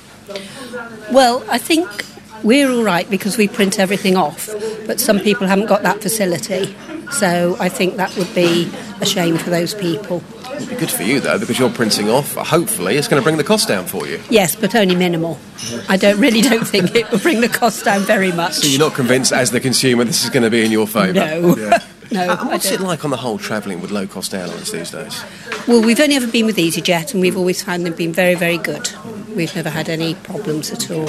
So, David, everything's going online from the end of the month. As somebody who uses EasyJet, is that a step in the right direction or is it vastly unfair? What do you think? I think it'll make no difference to, to me at all, as I book in online anyway, but hopefully it will bring the cost down a little. You're hoping for that, aren't you? I'm hoping for that, yeah. Mm. And flying with EasyJet on the whole, what's the what's the experience like for you? We've flown several times with EasyJet, and each time it's been a marvellous experience. Well, listening to that is Peter Duffy, EasyJet's marketing director. Good little bit of uh, the, the uh, puff at the end of that Vox Pops there, Peter. Well, it, I think it was good feedback, Iain. Um, what we're trying to do by moving to 100% online is just reduce the queues in the airport for all our customers. Uh, 50% of people who travel with us don't put bags into the hold. And so by checking online, on, in online before they get to the airport, it means they can go straight to security and then onto gate and just save themselves valuable minutes in the airport. Will fares go down as a result of this? Uh, probably not in the short term because we're not getting rid of our check-in desks. What we're going to do is to get them to focus on people who are putting bags in the hold and make sure we, we speed up those process, that process for our customers as well. So we're not going to be changing our costs at all. We're just going to be refocusing them on trying to make sure that we can make travelling easier for our customers. So you will be able to check in uh, uh, at the airport. Yeah, what we're doing is asking all our customers to check in online in advance. Now, if for some reason somebody can't do that for whatever, then of course we'll help them when it comes to the airport. But I think most of our customers do it already. Over 90% of our customers do check in online at the moment, and they just find it's one less thing to do on the day of travel. You know, stress airports can be stressful. They can be you know difficult locations. So the more that can be done in advance, that people are ready to fly, the easier they find it on the day. Okay, so just to clarify, if, if I turn up and I haven't checked in online, I'll mm-hmm. be able to check in at the airport without any penalty. Yeah, absolutely. Uh, what happens if, if you forget your paperwork, though, as some people often do? If they have checked in online and they forget their, their bits and pieces, and will they be able to? Yeah, of course. We'll just help you at the airport. And you won't be introducing fines in the future because I know that your rivals, Ryanair, that if you check if you don't check in online and you turn up, sixty quid per person. Mm. We have absolutely no plans to do that. This is all about making it easier for customers as well as affordable for customers. It's about cutting our queues, and it's just about making that airport experience a little less stressful on the day of travel. Peter Duffy, thank you very much indeed. Peter Duffy, EasyJet's marketing director. Across beds, herts, and bucks, this is Iain Lee on BBC Three Counties Radio. Shall we have a quick look at the front pages of the newspapers? Yes, why not? We've not done it for a while, for goodness sakes. Why the front page of the, the, the Sun? Kelly's uh, ex cuts it off. it's his phone, he means. And there's a picture of Kelly Brook in her bra uh, and pants. Sally Bercow is to snub Maggie. Hypocritical Sally Bercow was blasted last night for shunning Baroness Thatcher's funeral. Mrs. Bercow, 43, insisted she was not obliged to join her husband John, who is Common Speaker. But Tory MPs pointed out she'd not ducked previous engagements, such as 2011's royal wedding or the ceremonial state openings of Parliament. Well, hang on a second. Very rarely do I agree with uh, Sally Bercow, but if you've got a choice of going to the royal wedding or Thatcher's funeral, well, obviously you're going to go to the wedding. Weddings are more fun than funerals, aren't they? I've got an invite to a wedding this weekend. Do you want to go? Yeah, I'd love to. Got an invite to a funeral next weekend. Do you want to go? Ah, uh, no.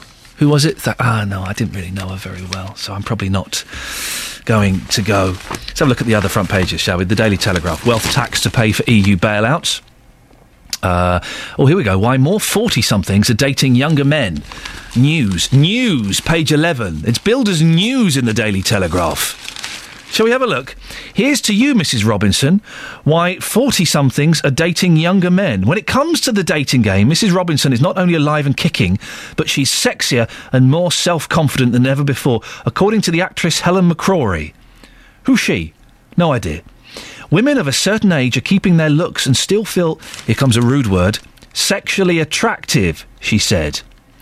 In her latest film, oh, she's got a film out. The 44 year old actress plays an older woman in love with a younger man. Oh, she's got a film out about an older woman going out with a younger man. Suddenly, this news, page 11, doesn't seem so newsworthy at all. Married for five years to Homeland actor Damian Lewis, McCrory claims that the rise of the so called cougar, named after the US sitcom Cougar Town, featuring a divorcee in search of love, has been fueled by changing attitudes. Literature is reflecting what is happening in life, she told The Observer. Well, hang on a second. Cougar Town is not literature. More and more women are having relationships with younger men. It's partly that women are not losing their figures now. They no longer feel it inappropriate to be sexual at 40. The actress, who is two years older than her husband, uh, complains that eyebrows have been raised about the 20 year age gap between artist and director Sam Taylor Wood and her husband Aaron Johnson, when no notice is taken of the hundreds of men dating younger women. Well, suddenly, I, I, the, page 11, news, woman has film out. She talks about the subject of film in an interview. It doesn't affect her life. The Guardian. Oh, De Niro's on Twitter. That, that's worthy of a front page, is it? Uh, go ahead for protest at Thatcher funeral. Uh, Damascus can no longer in- ignore the sound of war. Uh, and uh, BBC rejects call to cancel Panorama over North Korea undercover filming row.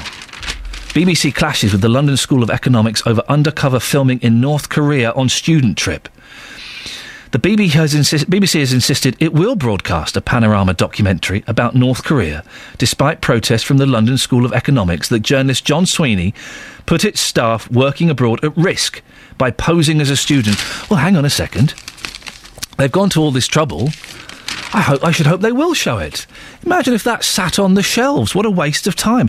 I do like a sneaky little bit of North Korean undercover filming. I do. There was a brilliant documentary about six, seven years ago where um, they kind of smuggled in some cameras to North Koreans who then smuggled them out again. It's brilliant. Let's be honest, we'd all love to go to North Korea, wouldn't we? For if we could be guaranteed we wouldn't be disappeared, as I'm sure we wouldn't. And I probably could. Working for the BBC, I could probably get a, a, a visitor's part. Maybe not now after this, actually. But I could probably get a, a, visa to go there and have a look around. They do holidays. They do package holidays to North Korea. It's like a cultural exchange. That'd be more exciting than your trip to Magaluf, wouldn't it? Or uh, Ibiza. Go and spend a week in North Korea. Have a look round there. Oh eight four five nine four double five five double five. We'll do the rest of the papers before nine if there's time. Let's get the travel now. Here's Adam Glynn.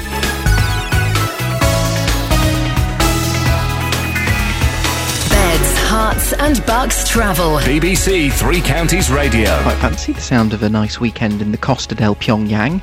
The M1 going southbound this morning, heavy past the Northampton services through to the Newport Pagnell services. So that's from junction 15A where it starts to get busy. The A1 looking rather busy as well, especially at the Eaton Socon junction. From there through to the Black Cat roundabout, there's quite a queue. The A1M is slow from Hitchin to Stevenage, and then as you get into London, the A1 gets busy again in Boreham Wood, with queues from Stirling Corner to Mill Hill Circus on the cameras around there. The A10 in Cheshunt, queues between the Great Cambridge Road and the Winston Churchill Way, and once you get beyond the M25, you'll find it busy in Enfield on the A10, Bullsmoor Lane through to Southbury Road. If you're in High Wycombe or using the A40 as part of your commute morning, it is particularly slow into High Wycombe. The A404 around High Wycombe looking busy as well. The M40 from Beaconsfield to the M25 is slow moving, though I wouldn't exactly call it a queue. It is all at least on the move. M25 clockwise delays from London Colney through to Potters Bar and the roadworks. Anti-clockwise slow from the M1 to the M4 with delays of over an hour. Trains this morning, Chiltern 15 minute delays possible, Marylebone to Harrow and South Ruislip, a broken down train causing issues there, and First Capital Connect affected by disruption to the south of London. Adam Glynn, BBC Three Counties Radio. Thank you, Adam. Right, 8.46, I'm Iain Lee. These are your headlines on BBC Three Counties Radio. Four men from Luton face prison after admitting discussing plans for a terrorist attack using homemade bombs. Police in Milton Keynes have launched an arson investigation after a house fire in Two Mile Ash on Saturday. In sport, the Australian golfer Adam Scott is the US Masters champion after a playoff victory over former champion Angel Cabrera. Coming up, we'll be talking about whether kids follow in their parents' footsteps when it comes to choosing jobs. But before that, here's the weather with Elizabeth Rizzini. Beds, Herts and Bucks weather. BBC Three Counties Radio. Hello, a very good morning to you. Lots of spells of sunshine around across the three counties for this morning and into the afternoon. Just watch out for one or two showers here and there developing through the afternoon. There should be quite few and far between, quite light in nature, but you know, don't be too surprised to see a little bit of wet weather at times. It's not going to be as mild as it was yesterday. Having said that, still pretty pleasant in the sunshine and the wind's slightly lighter as well. We're looking at top temperatures between around 15 and 16 degrees Celsius in Luton, in Belford, Bedford, and in High Wycombe too. 62. That's uh, 61 in Fahrenheit. Now, for this evening, the showers will fade away. Uh, we'll see quite a lot of cloud develop overnight. The winds pick up as well. Temperatures not dropping below 8 or 9 degrees. So, a fairly mild night to come. And into tomorrow, well, a wet and windy start to the day, but the winds will gradually ease down, the rain peter out, and uh, we'll probably see quite a lot of cloud through the morning, but some spells of brightness and sunshine into the afternoon. Again, top temperatures of around 14 degrees Celsius. Um, but a few showers around on Wednesday morning and on Thursday as well at times, but I think things will generally tend to settle down as we head towards the end of the week, which once more is looking dry and fine. That's the forecast. Thank you, Elizabeth. On Tuesday night, the countdown to the end of the season continues with three counties sports. Watford are away to Millwall, with the Hornets still aiming for that top two place. What a strike that is! And how will that affect the promotion race? MK Dons are at Colchester, and the Dons still have playoff hopes. Taken down low! 2 0! Luton entertain Newport, hoping to avenge their heavy defeat in the away fixture. And Newport County lead by five goals to two. Plus updates on Wycombe's match against Northampton. Three Counties Sport, Tuesday night from 7 on BBC Three Counties Radio. Across beds, herts, and bucks, this is Iain Lee on BBC Three Counties Radio. Have you followed in the footsteps of your parents when it comes to your career? Well, children now are less likely to do the same jobs as their parents than in Victorian times. Apparently, just 7% of children ended up in the same job as their mother uh, as their mother or father, compared with almost half in the 19th century. Well, if you do the same job as your parents, our reporter has been on the lookout for you. Our family work-based correspondent Justin Dealey has been out and about. Where have you been, Justin, and what have you found? Iain, I've been in Luton this morning, and I, I kind of follow this to a certain degree because my dad was a mobile DJ, and I became a mobile DJ. The buffet is now officially open. This one goes out to all the ladies from all the guys, and my uncle.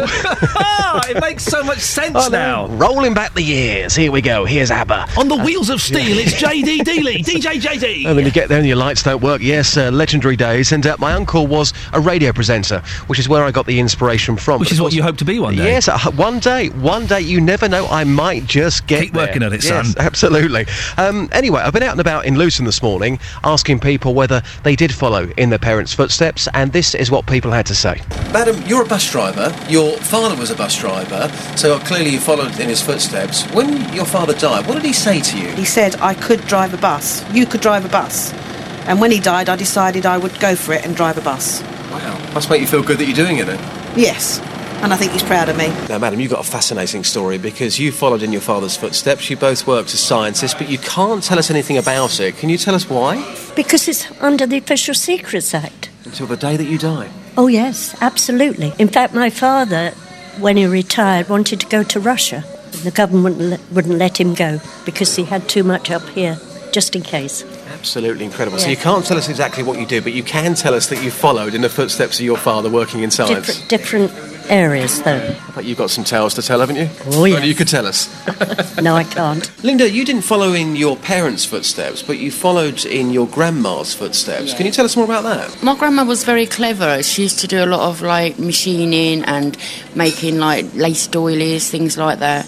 And I've always had that, I don't know what it is, talent for mm. machining and making things. And I still do it now at home when I've got the time.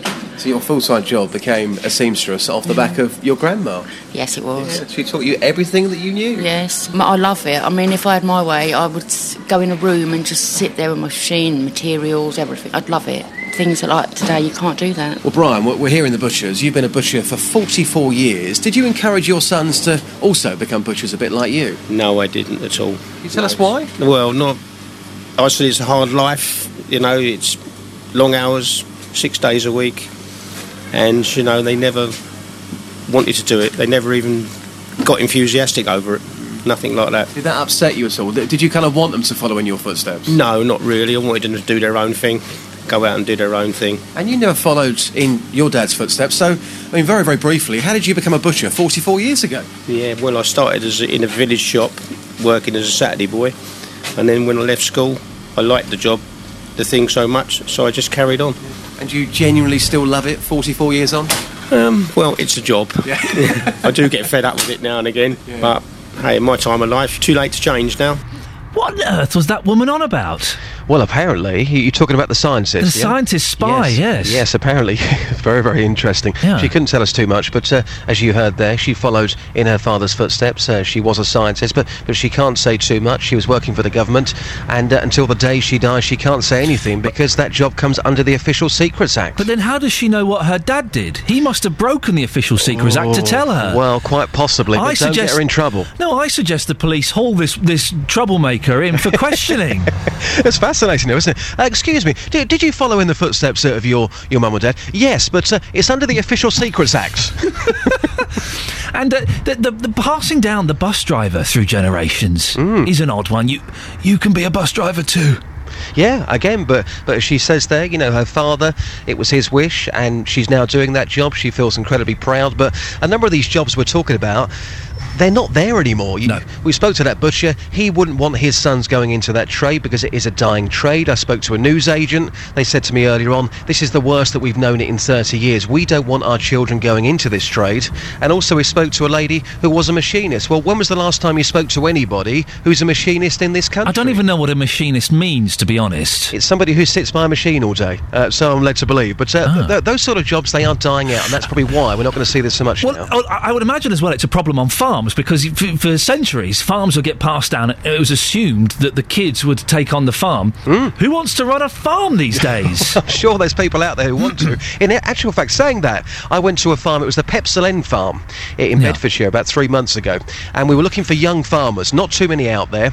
I spoke to, I think his name was John, who's about 25, and uh, he absolutely loves it, and he has followed in his father's footsteps, but I think nowadays those stories are, are few and far between. I can I cannot imagine you, Mr. Dealey, getting up. Well, I can imagine you getting up early. You do that. You do it very well. But going out and mucking out the pigs and and uh, milking milking the cows. No, I, I can't see myself doing it. When I go there, don't get me wrong, I enjoy being there for 20 minutes or so, Yeah. but I'm pleased to get out. Justin, thank you very much. Excellent stuff as always. Oh eight four five nine four double five five double five. Um, we were ta- oh we were talking about Saturday jobs earlier on because kid- kids these days they don't do Saturday jobs. I did a Saturday job. I worked in Bejams. It was horrible. I hated it. I did it for about two and a half years, and then I had an argument with the manager because I, I tell you why I left. Is because they put me on the till. I wasn't meant to work on the till. I wasn't very good at the till. I was I was a shelf stacker. That's what I did. I filled the freezers. That was it. Don't put me on the till. It was before proper electronic tills. It was like rubbish tills. And um, we, uh, the, the, you didn't scan stuff in. They had those price labels on. You know the price guns. They had those on, but because it was frozen food, the price would often come off. So you could spend ages going through the list, working out what the price was, or you could guess. So I was on the till. This lovely old couple came in. I thought, oh, there's no prices on this. I'm going to guess, and I I gave them a really cheap shop. I took like taking, I must have saved them about fifteen quid, which back in those days was you could buy a house for that. So just get making up prices that were obviously really cheap. They came back half an hour later. They said, oh, you overcharged us ten pence on this packet of peas. Flipping it. And I got hauled in by my manager. She was the deputy manager and she didn't like me. What's this all about? Said, I said, well, you shouldn't have put me on the till. 17, stroppy little so and so. I said, Do you know what? You can shove your job. You can shove it. Been there two years. I thought, oh, I've been here two years. They'll they'll keep me. But the real manager will come in and won't let this this awful, um, unfair act happen. He'll beg me to come back because I'm the Saturday boy. Didn't beg me to come back. I walked out. I walked out that night. Don't worry, I went and got a job in Safeways almost immediately. Uh, anyway, uh, Jackie in Chesham has texted him. I had a Saturday job in Bejams. It was way back in the mid 70s in Watford. Happy days. It was fun. Some of the. St- I can say this now because Bejams doesn't exist. Some of the stuff we did to the food behind the scenes. Oof. Yeah, honestly. Well, if if a if a packet of sausages opened, fell open, and the sausage fell on the floor, sausage football, of course. No, and then you would put it back in and try and reseal it. it. I'm sure everything has changed now. This was in the, the late 80s, so everything has changed since then, and everything is uh, completely different. Very naughty, the stuff we used to get up to back there, though. Also, we just used to. Also, this is so bad. One of the people, when he first got a car, I won't say his name, but we had a delivery thing at the delivery dock at the back of, of the thing, and he would pull up his car and then just put a load of food in it and drive off. Terrible. Terrible. Very, very naughty. Uh, we've also been talking about um, Parkinson's uh, this morning, and uh, Marina has emailed in. I went to Yorkshire last week to see my sister who's got Parkinson's. She's at the stage where she needs constant help. Her husband had dementia and does not know what he's going to do from one minute to the next. When I was there, she had an appointment with the specialist. The ambulance, which takes disabled patients in their wheelchair, came in time to get us to the hospital. As the guy pushed the chair, my sister started slipping. She asked for help and he said health and safety prevented him to do this. He turned the chair round and took her back indoors. He then left her in the chair where she slipped again, so she was left with her bottom on the floor and her back against the frame. After a, th- they aren't allowed to lift. One person isn't allowed to lift on their own. I know it's ridiculous, but it's true. I've come across this. After a useless 999 call and waiting for help, she managed to call her son in London. He made a call to two guys who came straight away. She was on the floor for nearly an hour and a half. I made a call to the ambulance centre the next day and was kept waiting for 25 minutes with the message, Your call is in a line. In the end, I gave up. Uh, yeah, I've come across this. If there's one person. Uh, mm, yeah, I know. And I, I can sort of understand it. They don't want to do their back in, but you kind of think a little bit of common sense, you'd have a go. They're not allowed to lift. Marina, thank you very much for that. Thank you for all your stories on Parkinson's today. Fascinating. Here's the travel, travel news now. Here's Adam Glynn. Beds, Herts and Bucks travel. BBC Three Counties Radio. And still very slow on the A1 southbound from Eaton Socon through to the Black Cat roundabout. Busy on the A1M between Hitchin and Stevenage, and then into London on the A1 through Boreham Wood. Stirling Corner to Mill Hill Circus, quite a queue there. The A10 through Cheshunt is queuing. The Great Cambridge Road through to Winston Churchill Way. Then beyond the M25, it queues again through Enfield between Bullsmoor Lane and Southbury Road. Got a bit of a queue according to the speed sensors in uh, the Stortford Road, the A120 at the minute, westbound approaching the High Street. The A41 in Aylesbury's looking slow between the Woodlands roundabout and King Edward Avenue. The A5 in Dunstable hasn't eased off very much. Southbound still slow between Church Street and Lynch Hill. M25 clockwise has delays going into the roadworks. That's London Colney, junction 22 through to 24 at Potter's Bar. Anti-clockwise slow from the M1 to the M4, taking about an hour on that section. Chiltern now back to normal on the trains after a broken down train earlier. First Capital Connect though disrupted to the south of London with delays of up to half an hour because of a derailment. Adam Glynn, BBC Three Counties Radio. Thank you very much, Adam. Well, thank you to everyone who took part this morning. Back tomorrow at 6. Stay tuned, though. JVS is up next. Getting beds, herts, and bucks talking. This is BBC Three Counties Radio. Thank you, Iain. Good morning. Welcome to the JVS show. I'm Jonathan Vernon Smith. It's Monday. And on today's big phone in, I'm asking, do you agree?